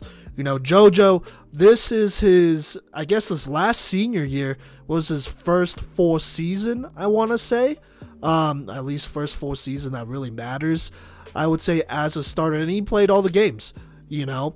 Uh, and so that's very special, you know, going off the small sample size. But, you know, we've had the opportunity to see him work out a lot. Shout out to Team Full Gorilla, you know, so we've seen him in coverage plenty of times, and I feel pretty comfortable about these uh, coverage grades I'm about to give him. And so shout out to them. You know, we've seen him in plenty of sessions going against the best of the best here in the state uh, at receiver, running back, quarterback, all that great stuff. Uh, and uh, yeah, and they also put us on to him as well. And so we've seen him in those training sessions uh, specifically. And then I believe I've I've seen, well, no, Cody, we've both seen him in two games live this year. One against yes. Pine Creek. I was literally at both with you. I had to think about it. One against Pine Creek, you know, and both of these were rivalry games, I would consider. But one was at Pine Creek, you know, obviously a lot of great linemen he had to go against. And then the other one was Palmer Ridge at the end of the season, not this playoff game that literally happened today, unfortunately as much as I wanted to be there. But let me go ahead and talk about the grades here. I've been talking a little bit about this background info for a little too long here. So, at man coverage ability gave him a 6, zone coverage is a 9, uh, hit power 9.3, top end speed 7.7, agility, hip fluidity 8.7. That might be even a little high. I'm not even to lie. Uh, height frame 8.5, tackling 7.9, pass rush skills is a 7 block shedding ability is an 8.8 and then run defend ability is a 8.8. Sorry, block shedding ability is an 8.4 and then run defend ability is an 8.8. My overall grade for JoJo here is an 81.3. I think very much he is a 3-star type of guy here. Let me talk about the top categories here starting with hit power, gave him a 9.3. He is a nasty hitter. Uh, he might be one of the strongest hitters uh, on this list and one of the hardest hitters in the entire state, maybe even country as well. He's just a nasty football player, man. He's the type of guy that's going to set the tone. You are not going to bully this guy, and you're not going to bully a defense that he is on. You know, they're going to go to work. They're going to do their best. They're going to give it their all. And they're going to play nasty. You know, he's going to set the tone. You best believe that, you know. And so that is something that I absolutely love about JoJo. Watching him play in pads and whatnot this last season, you could count on him to go ahead and make a point. Love that as a defensive guy. You know, set a tone setter, tone setter, enforcer. Zone coverage ability gave him a nine. That's his next highest grade here. Uh, like I said, Shout out Team Full Gorilla. We've seen him in plenty of scrimmages. You know, obviously he's not in pads, but you don't have to be in pads to cover, you know, the pass or play the pass here. Uh, I really like his communication over the middle. He does a good job, you know, in talking to his guys, making sure they're held accountable. Uh, like I said, a lot of that. Shout out to Team Full Gorilla. You know, they've really helped develop him there, but he's done a very good job. I am extremely impressed with his communication skills and his ability to play uh, zone and whatnot. He does a very good job there. I think he fits that, you know. And then we got uh, 8.7 agility, hip fluidity. I okay, he, he could definitely open up his hips a little bit more, but I more so gave him this grade because I think his sideline to sideline speed is very good. He closes fast. You know, he closes very fast. Uh, he's not going to allow too many plays get get on the edge and uh, uh, get past him there. So he does a good job there. Run defendability, it's an 8.8 here. Plays the run very well. Not only does he play it well, and he and he's smart with it, and he's able to read blocks relatively well. He also makes some very good hits. You know, he finishes the play you know, and so that definitely has something to do with that high grade. Now, the two lowest grades, um, let me talk about man coverage ability. Gave him a six. I mean, not bad. It's still average uh, on the high end on of average when it comes to grades here. Yeah, I've, I've watched him uh, play man plenty of times, and I am more than convinced that I am not comfortable putting him man to man against a slot receiver or running back. And I don't know, I, I could put him against a tight end. It depends the tight end. But, you know, if it's like a Terrance Ferguson or like a receiving tight end, I, I really don't know you know, and that's okay. You know, he does a lot of other things well. Uh, it's not that he doesn't try hard or he has uh, bad technique either. I just don't think the top end speed is quite there. And then when it comes to like flipping his hips and you know all that stuff, like it's not the fastest in coverage, and so it could definitely be improved here. Uh, look, it's not low because he's not trying. He definitely tries which you know validates this grade for me that much more. But you know, not bad. I think he could hold up relatively well if you really need to ask him.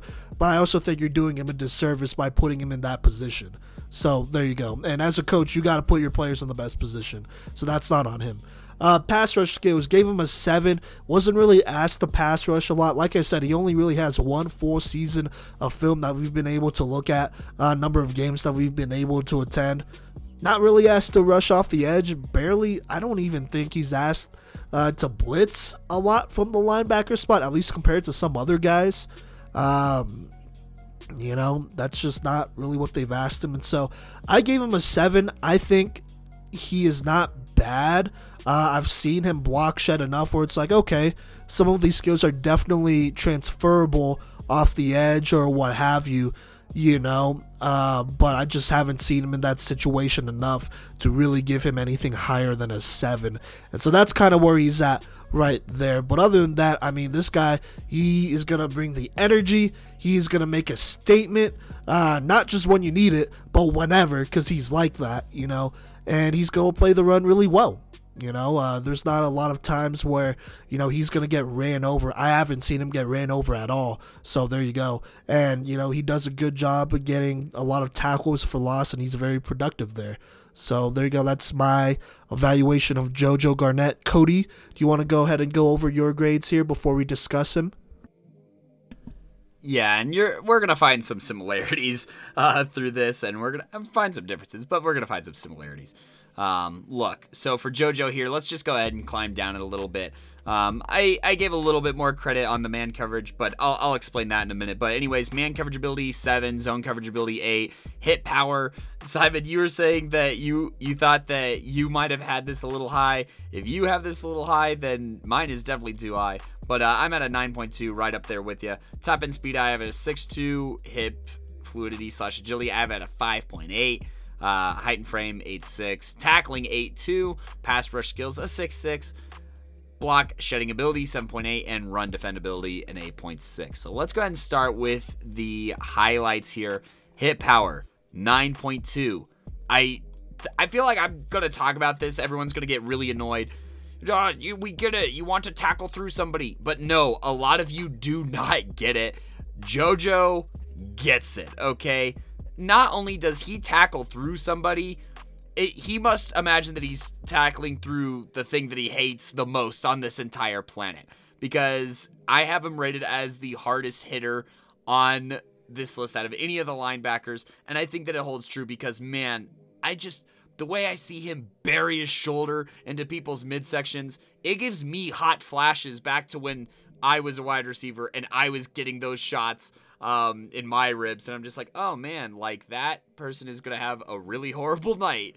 And tomorrow, and the day after that, and the day after that. Like, these are rib cracking hits that he is constantly delivering. Not only is it the ferocity of which it is delivered, it is the consistency of which these hits are delivered. Like, obviously, seeing numbers is important to knowing who people are, but on a field watching a Vista Ridge game and be like, oh yeah, that was JoJo who delivered the hit. I could tell that he was the one on the tackle because of the hit. So I, I think that that's a huge part of it. And, you know, his tackling is right up there too. Um, at a 8.2, so only a single point below. But he's a very consistent tackler. Very, very often he's tackling at the right pad level, I feel like. Very often he's wrapping up and driving on those tackles, I think is very important. He doesn't give up as soon as contact is made. And, you know, he just does a very consistent job of wrapping up on those tackles, I think is especially his strength on the tackling side of things. And then, you know, his other highest category here, I kind of jumped a little bit out of order here, but his run defend ability at an 8.6, just incredible recognition on his part. He has the ability to see something and absolutely just blow it up. And he sees things before it happens as well. So his play recognition is huge, a part of his run defend ability. But when you're able to tackle, when you're able to wrap up, when you're able to split gaps, that is also considered run defendability. So for him to be able to lay the wood and you know constant be a very very consistent tackler is what allows his run defend ability to be so so solid. Even in my notes I said that he's a very smart linebacker with superb play recognition and a hammering hit force to level any runner anywhere on the field. Um now some things that I have rated a little bit lower here is his agility slash hip fluidity and top end speed. He's just not the fastest guy. And while I will cede to Coach V's point here that he is very good moving sideline to sideline, it's when those hips open up that it just looks funky. Um, it's it's not necessarily that it's the clunkiest motion, but when he opens his hips, it's like a door kind of creaking open. Like uh, it's just very slow. Um, the kind of like the the rest of his movements here. Uh, he's just not the fastest guy, and it's visible both in his top end speed and in his agility slash hip fluidity. I can see the top end speed being a major concern for the man coverage ability. And even though that wasn't one of my top or bottom three, I'll dive into that in just a sec. Actually, I'm just going to dive into it now. Uh, the reason that I have the man coverage ability at a seven is because he's very competent and he doesn't lose his man due to schematics, I should say. So, you know, rub routes, mesh routes, anything like that. He's not going to lose somebody because of that reason when he's in man coverage. Also, his responsibility on screenplays, I think that he does a very good job of keying in on those. There were quite a few screenplays in the Pine Creek game that we saw live, and I think that he did a fantastic job of tracking those down. Granted, that's not applicable all the time, but I think that the peak of him playing those screenplays is very, very impressive. So I will give him that, and he doesn't get smoke screened on that. So I'll I'll kind of give him some credit there. But to finish out the weaknesses aspect, uh, pass rush skills, just kind of gotta echo Coach V here. It's not something that he's at not, it's not something he's asked to do a lot. So, you know, we gotta we gotta cut him some slack there. He's not gonna be an all-star at pass rushing when he's not pass rushing all the time, but he is somebody who can get after the quarterback as well, you know, if it's a spy situation and his zone is free, where he can, you know, apply a little bit of pressure and just, you know, light a little bit of a fire under, you know, their keister there and get them on the move and force some errant passes at times. Um, Coach V, obviously, we see eye to eye on a lot of you know his ability here. I do want to echo the zone coverage ability aspect here because he is a very solid uh, zone coverage guy. As far as like Coach V said, very good communicator, very good at maintaining his zone. Uh, very impressive at being able to follow receivers that do come into his zone. That is a very commendable feat. And I think that, you know, even with the uh, points made here, I think that it's worth giving JoJo here even an 8.3. Live update on the on the grid here, but uh, yeah, I think that he is a very commendable zone coverage guy. Coach V, what do you think kind of on my synopsis on maybe the point difference that we have in man coverage ability. I want to just clarify first. I do not disagree with you. I do not want him covering, you know, like a Jack Pierce or a Richard Okuno. Jack Pierce last year, Richard Okuno this year. That's kind of a nightmare situation. But as far as being a responsible pass coverage guy, can you kind of see that angle?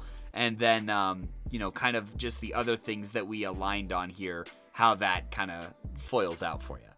Yeah, so as a pass coverage guy in general, I think he is very. I'm gonna shout out his IQ here because I think he is very, very competent when it comes to his pass or not pass rush IQ, pass coverage IQ. His pass coverage IQ in coverage, he knows what he's doing. His technique is pretty good, to be honest with you, um, and that is something that I've hammered other linebackers not only this year but in the past couple years for just having just horrible like like they're literally just running with a running back.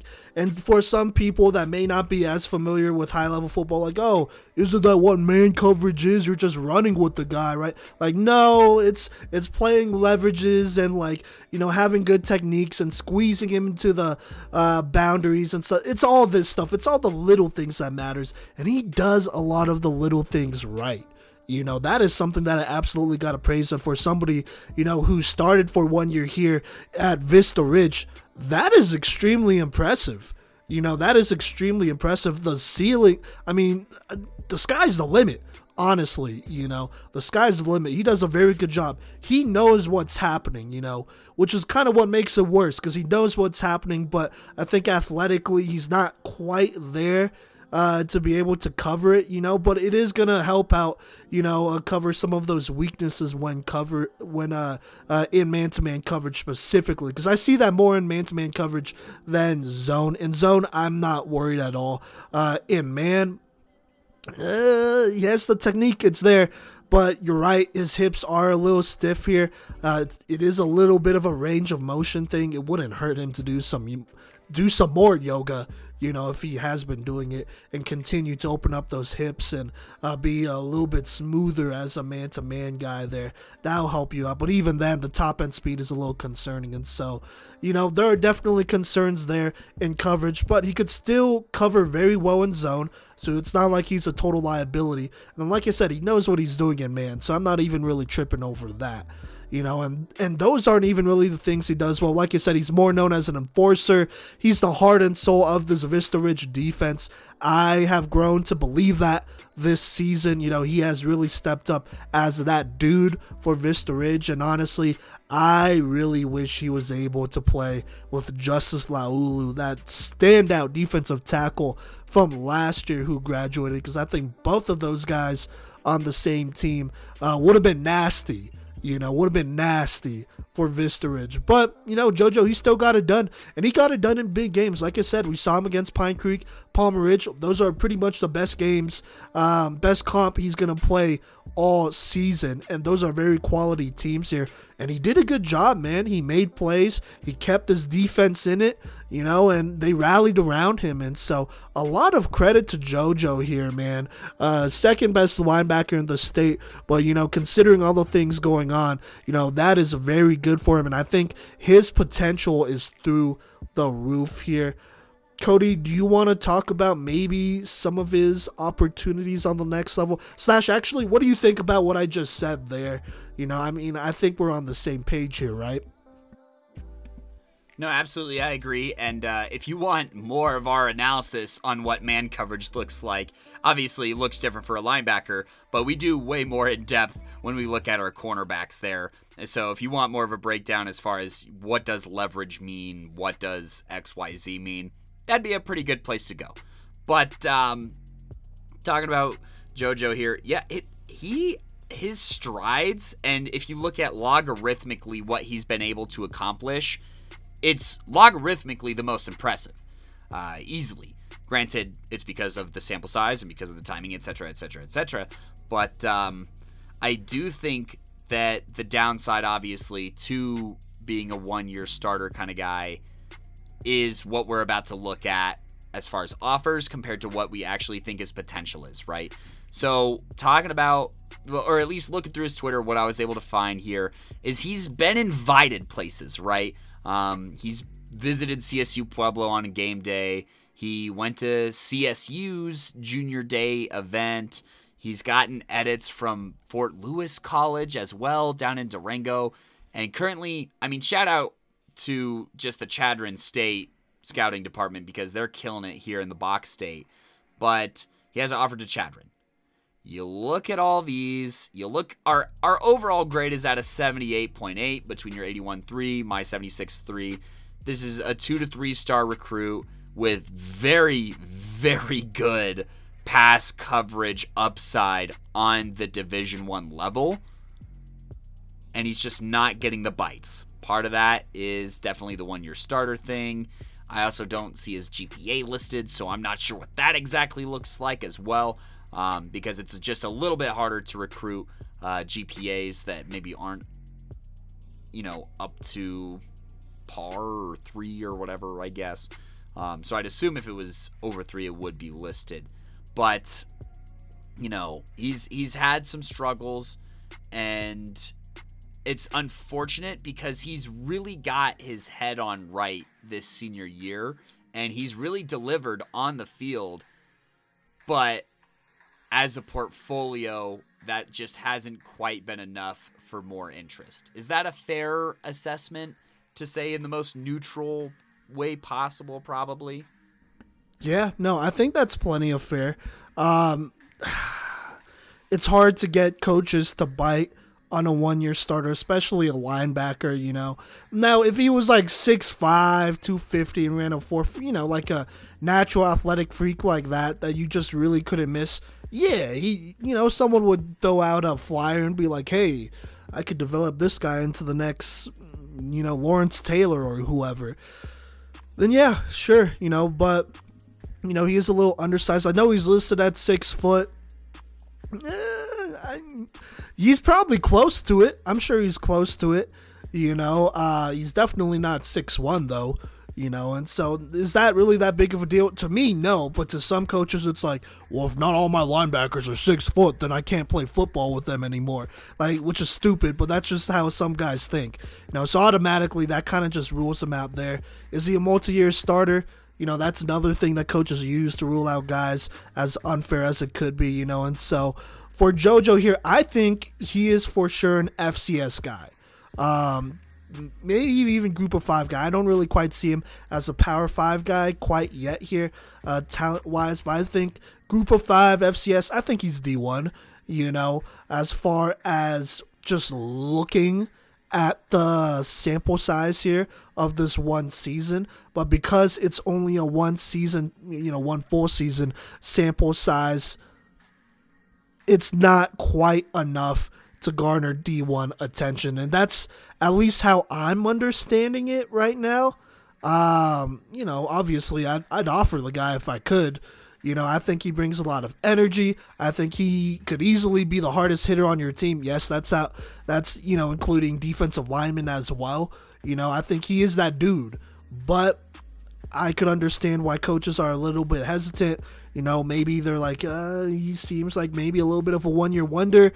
What if he goes one year of JUCO? And I think that's something that I could definitely see him doing. We'll see what happens. Obviously, there is a lot to happen here in this next month here that could change a lot, and so we'll see what his opportunities look like. I wouldn't surprise if he went the JUCO route. You know, we have talked with some JUCOs. Just gonna throw that out there. Um, high level JUCOs like national, you know, contender JUCOs about players and prospects and I think JoJo is definitely somebody that could go to the JUCO level and find success right away. You know, I think he could go there and he could shock some coaches and you know uh, fellow teammates with his IQ in in pass coverage. You know, and really really carry some of the pass coverage uh, for a lot of these JUCOs out here. You know, that's how special I think he really is. And then, you know, there's obviously, oh, is he going to be able to adapt to the physicality? I'm not concerned about the physicality on the next level. You know, because to be honest, he'll probably go JUCO if that's the option that he chooses, and he'll be like 230, 240, and he's gonna be like killing dudes out there. Like every other highlight is that Jadeveon Clowney highlight. Um, was that against Michigan? Against Michigan, you know, you know the one. Uh, I, I'm not really concerned about that. Oh, if you know, you. Yeah, yeah, yeah. And so he is getting these offers. Respect to Chadron, CSU Pueblo, you know, Fort Lewis, all those guys, all the RMAC guys, the two guys that show Colorado guys so much love. Uh, a lot of respect to them, but I think he is definitely somebody. If he goes JUCO, or even if he goes to one of these schools and transfers, um, he could definitely be an FCS guy.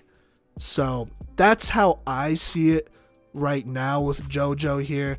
Uh, there's a lot of potential here, but you know, there's always that. All right, what if? What if you know this was his peak? If you're a college coach, you know, I, I think that's something that some coaches might be thinking. Not me, but you know, I could see that perspective. Is that fair to say, Cody? Yeah, no, it's not uncommon. And I mean, look, we're in Colorado. We unfortunately don't have the reputation that we should have for a variety of reasons. And we will speak on that someday. But um, that that doesn't really help either. But you know, I, I like his odds. I like his odds in a JUCO setting. Um, I think that he's and, and another thing too is if I, I'm not sure. This is speculation because I just I, I genuinely don't know. But if GPA is a thing too, JUCO is a great opportunity. Go there, work out with all these you know SEC kind of bounce back guys, get your grades up, get that GPA inflated as a college GPA, and then boom, that makes looks a little bit easier too. I mean, you look back to our in-depth analysis of JUCO, and grades were basically. I this is a way throwback, but if you go back to the Martin Ibarra interview, grades was a huge thing that he was able to address. And you know, he, he had like a 3-3 and then oh boom boom boom D1 D1 D1 D1 FCS FCS looks, you know what I mean? Uh, out of the blue. And uh, utilizing that transfer portal I think is going to be I think it's going to be a helpful tool and I don't think that JoJo should at all be discouraged by where he has to start. It's about where you end. Um, you know what I mean? And I think that he could end exactly where he wants to be, and he can help a program in a variety of ways. Yeah, absolutely. I mean, just going to reinforce this. You're getting an enforcer, and you're getting a smart cover guy in this linebacker that is JoJo Garnett. And honestly, what more could you want? You know, uh, really, what more could you want? That's pretty much almost all the categories that we really talk about. Like all these categories we have here are centered around can you play the run well? Are you an athletic freak? And can you cover? You know, that's what it really boils down to. So, and are you versatile too? I guess there's that, but you know, it's it, it all goes hand in hand, right? And so we'll see what JoJo, uh, what happens with JoJo here. I'm not gonna rule out that a team comes at the 11th hour and offers him. Because I think that would be a steal. Like, just, I don't know. I, I'm going to bring up Northern Colorado because we graduated from there. But if I'm the Northern Colorado defensive coordinator, you know, I'm looking at this and I'm like, man, you know, we we could have used a little bit more oomph on our defense this year, letting all these fools run over us in what is the Big Sky, the hardest FCS conference. You know, we could use a little bit of that, a little bit of that attitude, a little bit of that you're not gonna bully me, I'm finna bully you type of attitude. You know, I think JoJo would be that guy, and so I really wouldn't be surprised if a team comes in at the 11th hour, you know, super late and be like, man, I'm just gonna pull the trigger. Let me take a chance and just see what happens, you know, because I think he is worth. I, I think he's worth it you know, and uh, I don't think I don't think there's too much more to it. yeah, yeah, yeah, you know. So we'll yeah, yeah, yeah. we'll see what happens there. But uh, here, before we talk about our number one guy, Cody, I do want to shout out some of these honorable mentions here, and we have a lot. Uh, to be honest with you, all the guys who make our all playmaker list, you know, 1A through 5A, we've looked at all your film and we've evaluated it. So I'm just going to put that out there, okay? You know who you are. You can also look at our list and stuff like that. I don't think that's super hard to do. Uh, on top of that, you know, we do have a couple other guys here. And so I do want to shout out Isaac Engel out of Highlands Ranch. He just barely missed out here. Uh, we do have Aiden O'Shan out of Thunder Ridge. We took a look at him. Same with Peyton Wainwright out of Columbine. We took a look at him. Um, I'm just thinking of names here. Ryder True out of Eden. Uh, he committed to Chadron State. We took a look at him. You know, we looked at a lot of different dudes here. I do want to talk about real quick Marte Russell, linebacker out of Cherry Creek, linebacker, nickel, outside linebacker. We decided, um, I don't know, I think we just decided that middle linebacker is not really where he fits. Cody, we could talk about that here more in a little bit you know, but we're gonna shout him out anyways. Plus, he didn't play the most amount of games, so that kind of that kind of hurts a little bit there. Uh, also, Logan Brantley. You know, I know he's listed at linebacker. I know, I, this is on me. I listed him as a watch list guy at linebacker at the beginning of the year, but he is definitely more of a safety, so he will probably he should be on that safety list. To be honest with you, whenever that comes out, so there you go there. But uh, just a couple guys to shout out for honorable mentions. Uh, Cody, do you want to talk more about the Marte Russell situation or any of these other guys that honorable mention? Yeah, so I mean, look, the thing with uh, Marte Russell, uh, he's look, he graded out to be linebacker wise. He would have been my third highest rated linebacker, um, and, and and I felt very very confident about that. The thing about Marte Russell is he's asked to do a lot. Look, the, the quick synopsis is very fast and extremely versatile linebacker slash athlete who's incredibly fast and gifted in coverage, both zone and man, with an eye for the game and the speed to move around and confuse opposing offenses slash quarterbacks. Um, so he has he has a lot going for him. Just super athletic, very smart, very smart, playing at a very high level in not that long as a linebacker since last year as his junior year. The the things with Marte is he does play slot corner a lot, a lot, a lot. Um, and he does play a lot of zone coverage, which kind of gives the safety kind of vibe here. Um, but something else too is just um, the availability on the field has been he's just been very unlucky with a recurring injury. So I guess like games played is also something that we kind of figure into this. But I I promise you with with the whole season he'd be a top three guy on either one of the safety or linebacker lists. I can say that pretty confidently, uh, following watching his film. And he's going to get his shot on the D1 level. It just depends on what that path might look like. And we've talked to Marte quite a bit. He's definitely a PMC fam kind of guy. And, you know, we're we are very excited for his journey and where it's going to lead him. But mark mark our words, he is somebody who should end up on a D1 roster uh, within the next couple years. I think that's a that's a fair synopsis of the sitch. Yeah. Um, yeah, I like it a lot. I mean, yeah, I mean, I think games played is kind of the bare minimum here, and it does kind of help us, you know, subtract some guys from the conversation. But Marte, he's a great dude. Uh, team player, you know, gave up playing quarterback to play on the defensive side of the football. And obviously, he's won a chip doing that and made some big plays in the chip while doing that last year and probably this year, uh, depending on what goes down, you know. And so uh, yeah, I mean, we've had extended conversations. He he knows it's all love. You know, he knows what we think about him and all that great stuff. Uh, I'm gonna keep those conversations confidential, though, as we do most of our conversations with sources and players and uh, some coaches. Uh, so you know you'll know what his decision is moving forward when you do uh, on his terms. But great guy, you know works really hard. He for me was graded out an 80.8 at linebacker, so he would have been third, right behind JoJo here. Um, but in my opinion, he's the better cover guy. So there you go.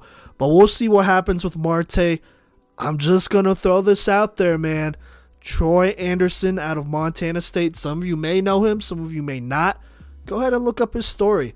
But I think that is a great comparison for who Marte Russell um, might be and what role he might play for a D1 or next level program moving forward. You know, Troy Anderson out of Montana State, linebacker, quarterback, running back.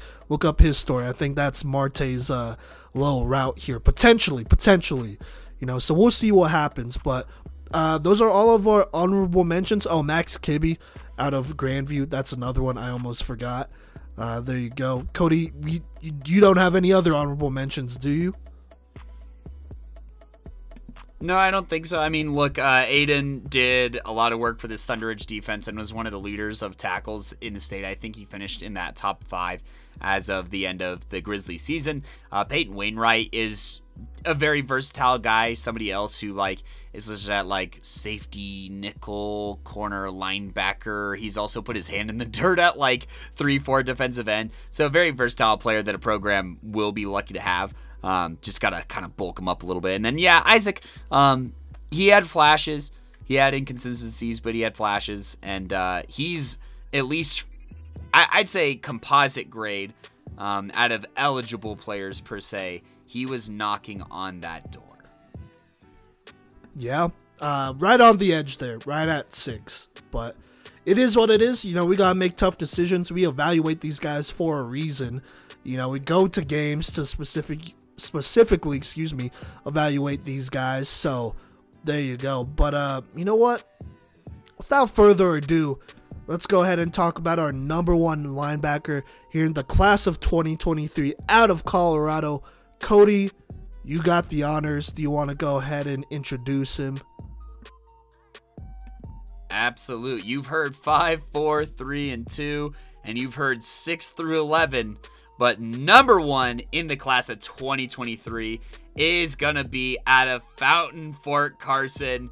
If you're in the scene, you already knew this answer was coming. But that's Ty Fave here out of Fountain Fort Carson, who, oh my gosh, he just does so many things right. He, like, averaged an 8 in these categories here.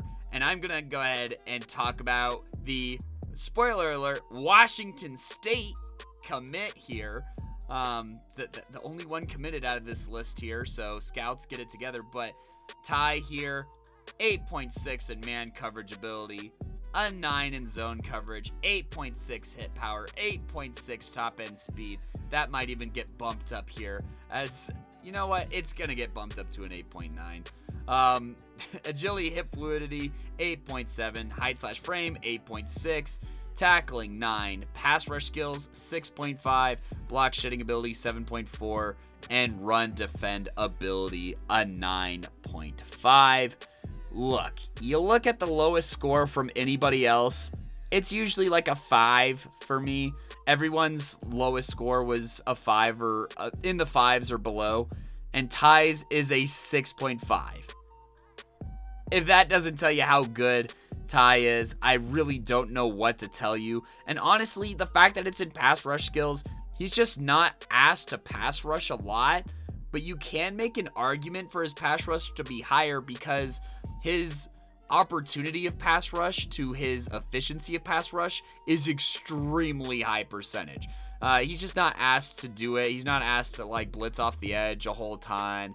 He's not asked to like put his hand in the dirt or anything like that. But as far as the things that he can do pass rush wise, he's another one of those guys where if he's flowing with a quarterback on a flood concept and with his like eyes in the back of his head because his zone coverage ability is so strong and his communication with his teammates is so strong and his understanding of the game is so strong, he knows, all right, I, I followed my flood route over here. He's way pushed to the boundary, and this quarterback's going to have to tuck and run, or he's going to throw a pick to one of my secondary mates. So I'm going to go light him up. And that's what he does. He goes and just obliterates quarterbacks a lot of the time on flood routes, but also does the same thing if his routes over the middle get passed off, or, you know, if it, the running back that he would be covering man coverage wise does just get absolutely muddied in the backfield. Ty will maneuver the line of scrimmage better than the running back will to destroy that quarterback. So even his worst skill, even on a bad day, his pass rush is still good. Block shedding ability was his other lowest one here. Once again, it's mainly just because he doesn't really have to do it too much. Um, you know, he has like a quick bull rush pop kind of move that is very strong, but all in all, you know, um, d- just doesn't have, and he can hand fight to an extent, just doesn't really have like a bag per se, but you don't have to when you can do everything else that he does so phenomenally. I'm just going to keep it to the three that I have rated the highest to try and keep a bit of a lid on it here, but he has three scores in the nines. And if you've been following any film breakdowns I've done, whether that's on Twitch, whether that's on requests, whether that's on top fives, you really got to you got to blow me away to get nines. E- even a baseline nine flat is hard. It's like pulling teeth for me to give out.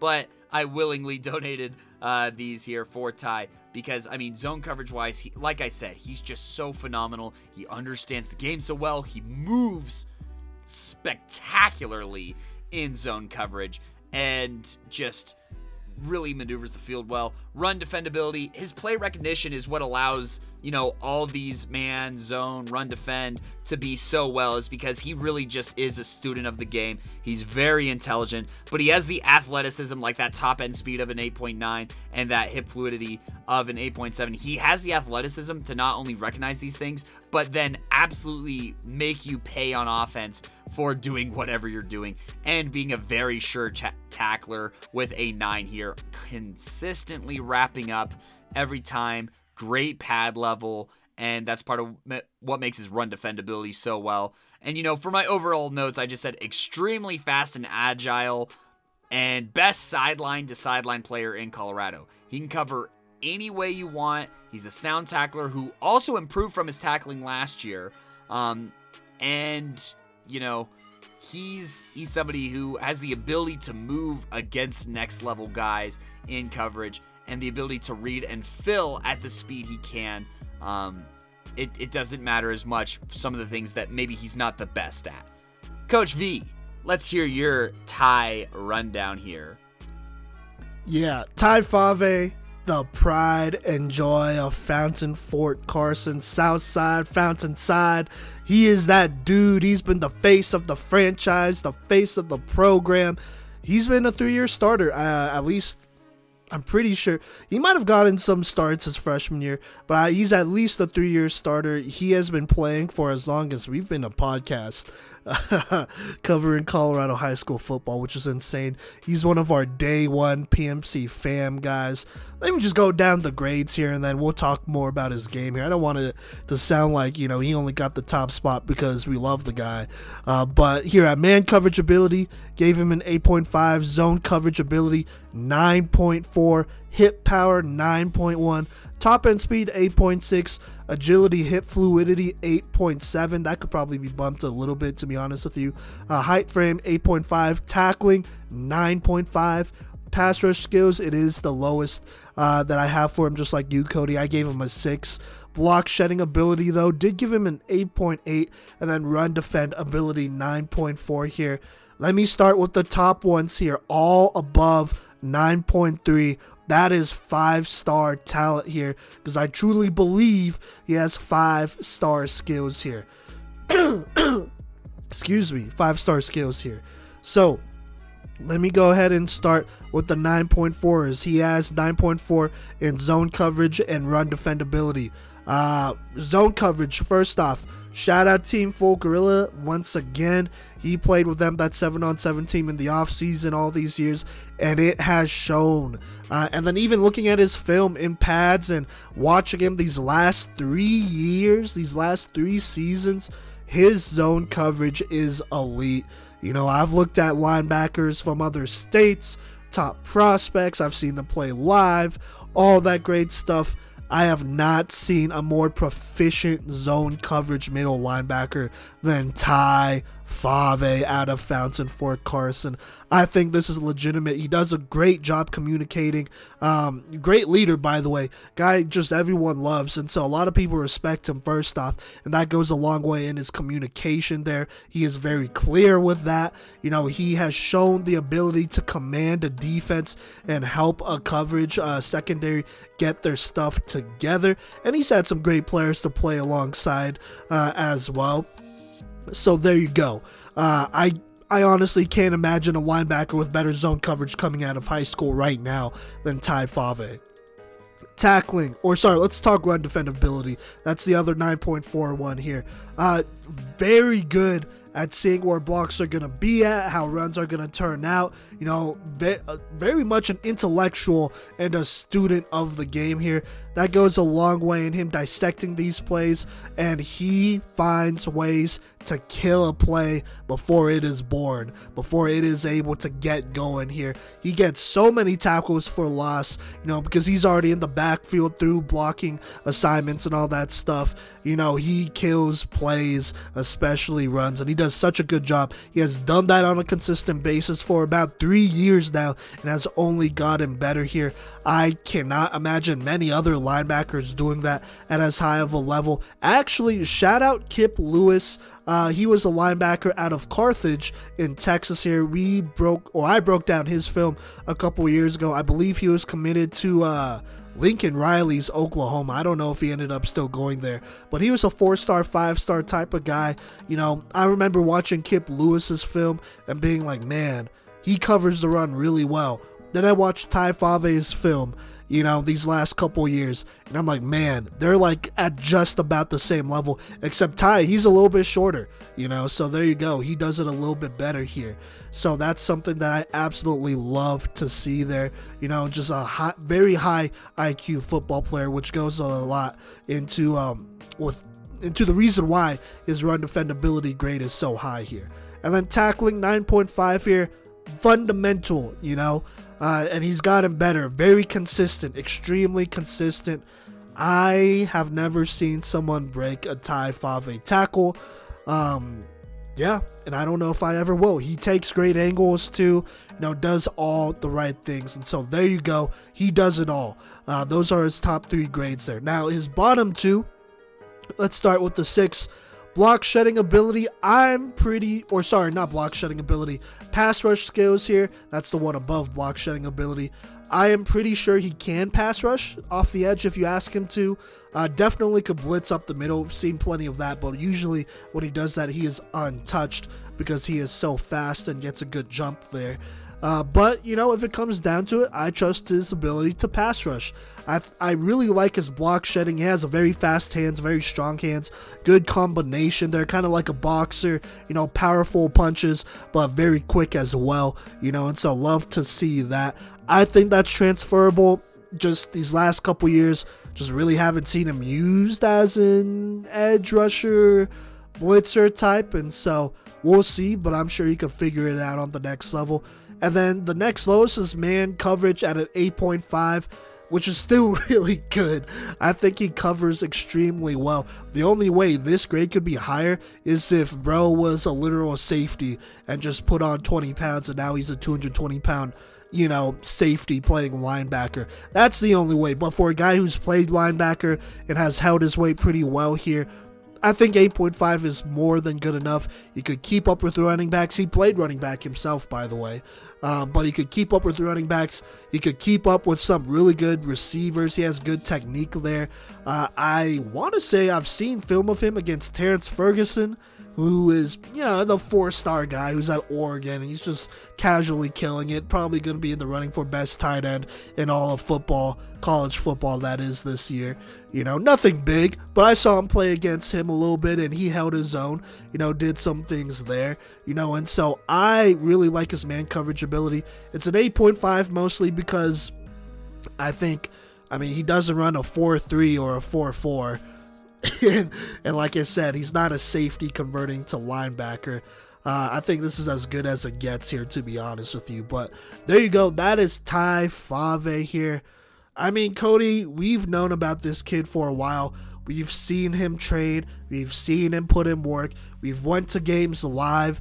Uh, you saw him against Mesa Ridge, I believe, last year, Cody, and then I saw him in a playoff game against Golden, where I, I gotta say this: he had a key play here that is forever like engraved in my mind here whenever I think about Ty. But I saw it from a mile away, and as a linebacker, I probably I I had the same feeling Ty probably did because it was a very obvious like screenplay. You know, it was gonna get thrown late, so he kind of waited on the quarterback to throw it here. He threw it, and then he just absolutely murdered whoever caught it. I don't even remember who it was, but he he put him he put him in the Oh my God. Let me chill out for a minute there. He put him in the ground, though. He put him in the ground. It was a forced fumble. They would recover and return it for a touchdown.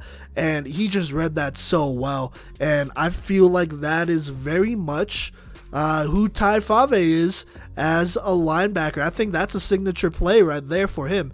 Uh, don't you think, Cody? You've seen the play. Yeah, and also I, I love uh, hearing your heart rate increase too over the recording um, and, and, getting pumped about it because that's really what it's all about is getting pumped and excited about football. But yeah, Ty is he's a playmaker. What do you know? He a playmaker on Playmaker's Corner at the top of a playmaker list. That's what he does. And I mean, you're right. We have known about him for quite some time. And even with our expectations high, he's constantly over delivered on those expectations from a film standpoint, from a leadership standpoint, from, you know, basically any standpoint that you can take from it. He has constantly delivered and and even exceeded expectations. I I'm I'm kind of sad, honestly, for the Fountain Fort Carson community, just because he does mean a lot for that community. He's very tight knit with that community. Um, and anybody anybody who we've talked to from Fountain Fort Carson has brought up Ty um, in interviews and stuff like that uh, when talking about the defense and talking about the team as a whole and just how everyone gets along. Um, so you know that that's like a little bit of a bummer, but it is still very impressive and quite a respectable high school career. And you know, in regards to maybe some of his quote areas of improvement or weakness or whatever, like Coach V said, it's something that when asked, he definitely could do. But to have a pass coverage linebacker like this who can hit the way that he does, who can tackle the way he does, and also read plays and, you know, play pass or run the way he does, I think you'd honestly kind of be wasting his talent having him blitz a lot of the time because it's just so hard to find a linebacker as athletic and as intuitive in both the pass and run game as Ty here. And yeah, we have him. He is very, very solidly. This was probably our closest grade actually out of any players. Uh, I had him overall at a well 84.8 now, and Coach V had him at an 86.5, um, making for an 85.65 total rating. That is that is really close um, as far as our, our grades. Yeah, it is the closest grade um, out of anybody outside of Cape Olson. Um, but this is on the high end. This is on the three star end. Obviously committed to Washington State. That's a big deal. Always hurts because, gosh dang it, Colorado, what are you doing? But uh, huge congratulations to Ty uh, on it, you know, where his future is going, as well as, you know, his spot on this list and his career here as a legendary, I'm going to say, a legendary Colorado football player. Yes, if we had a Playmakers Corner Hall of Fame, which is probably an idea of someday, he would be a first ballot. Write that down. Write that down. Yeah, yeah, yeah. He, he'd be first ballot. I mean, what a great dude. I mean, first off, look at his grades. Top tier, you know, doing his thing there. Also, multi sport athlete. I believe he plays volleyball as well, and he uh, has helped pioneer that, and he's pretty good at it, along with his boy Tavion Tooley out there at Fountain Fort Carson. So there you go there. Uh, I know he is in a couple business clubs as well, you know, for Fountain Fort Carson.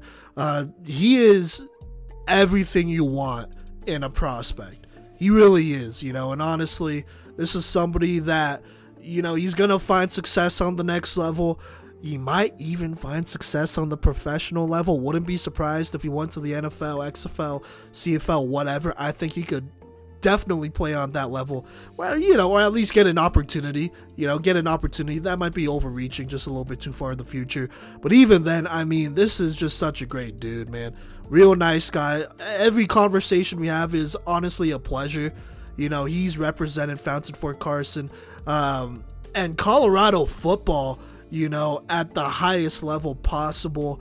You know, this is somebody that even if you don't play linebacker or running back his positions, you know, you should still look up to Ty Fave because he does a lot of good things, man. And he means so much to that Fountain Fort Carson community. This last year, I did get the opportunity to work with the city of Colorado Springs, and so I helped run some of the youth leagues out here. And, you know, Fountain Fort Carson has a very strong youth program. They don't let their kids get separated, you know, and go to any other programs. That's K through eight, basically, you know, and all the coaches I talked to, all the players, they're like, you know, Ty Fave, he's my favorite player. You know, he's a stand up dude. He's that guy. I've never heard a bad thing about dude, which doesn't make him perfect. Nobody is perfect, you know, but you know, he does his best, and that's really all you could ask for. And he's just such a good dude. He's somebody that, you know, a lot of guys in this state should be looking up to when they're trying to put together their film and, you know, uh, college resumes as well and all that great stuff. You know, he is just a very versatile dude, and honestly, wishing him all the best. He is extremely well deserved. And I ain't even gonna lie, man, I was nitpicking. This this guy especially, I was nitpicking at every single thing, looking at all his uh, yeah, uh, games, looking at all the games where they got blown out, and seeing you know if he screwed up or whatnot. I was really like head hunting here, and even then he graded out at 86.5 for me. Isn't that crazy? Yeah, no, I, I gotta I gotta agree with that. Um, even thinking back to an entire game, um, the like the one last year against Mesa Ridge. That's just like watching, watch, and he's impossible to miss on the field too. Um, with, with his level of play and obviously with his iconic look as well. But um, it was just like, wow, he's exactly where he needs to be on every play. And, you know, was a huge part on why they shut out that insane Mesa Ridge offense. Like, literally, they, they couldn't do anything. They couldn't do anything. And Ty was a huge part of that. So, um, and man, does he make your job? Everybody at uh, Washington State has got to be stoked because if you're a safety, if you're a corner, if you're a D lineman, your job just got easier uh, the day that Ty committed. So. Yeah, you're getting a leader, man. I mean, that's who he is, and he does so many of these things, right? He's worked so hard, you know, and he's gotten better every year. There are definitely some things that, you know, two or three years ago as a sophomore, I was like, yeah, you could definitely work on and he's gotten better at it, you know, and so sky's the limit for him. I mean, really no surprises here. Can't emphasize enough just how good of a dude he is. I also know he's helping out, you know, his teammates over at Fountain Fort Carson, those underclassmen. Uh, some of those underclassmen do be telling me how much he helps them out, and they really appreciate that as well. And so he will be missed but he is our number one middle linebacker by far here. Uh, just to go over our order again, at number five is Cape Olson out of Ponderosa. At four is Zach Lewis out of Fairview. At three is Brett Alvey out of Pine Creek. At two is JoJo Joseph Garnett out of Vista Ridge. And then at number one is Ty Fave out of Fountain Fort Carson. You know something crazy is that all these guys probably played each other uh, on the Colorado Springs level, like in that interleague at one point. Uh, Ty, JoJo, and Brett at least, not Zach and Kate Olson, which is a testament to Southern Colorado football. Love to see it alive and well there, but uh, there goes the homer. There goes the homer. Hey, hey I, I, gotta defend our guys. Southside, man, they they go to work. They gotta work. You know, can't you can't the the results don't lie, the numbers don't lie. You know, can't make that up. Fair enough. Non-fabricated. Anyways, Cody. Uh, I mean, I don't know. Any last words? I mean, anything else you want to say about this group? This is a great group of linebackers here, man. This is the best we've ever had. I, gotta echo any last words. What an ominous way to ask if I have anything to add on. But anyways, um, no, yeah, this is definitely this was a really fun group to evaluate. Uh, really glad that we had the rubrics for for this class. Uh, otherwise, it would have been a nightmare. Um, but yeah, I'd say that these five definitely stood above the rest in very solid ways.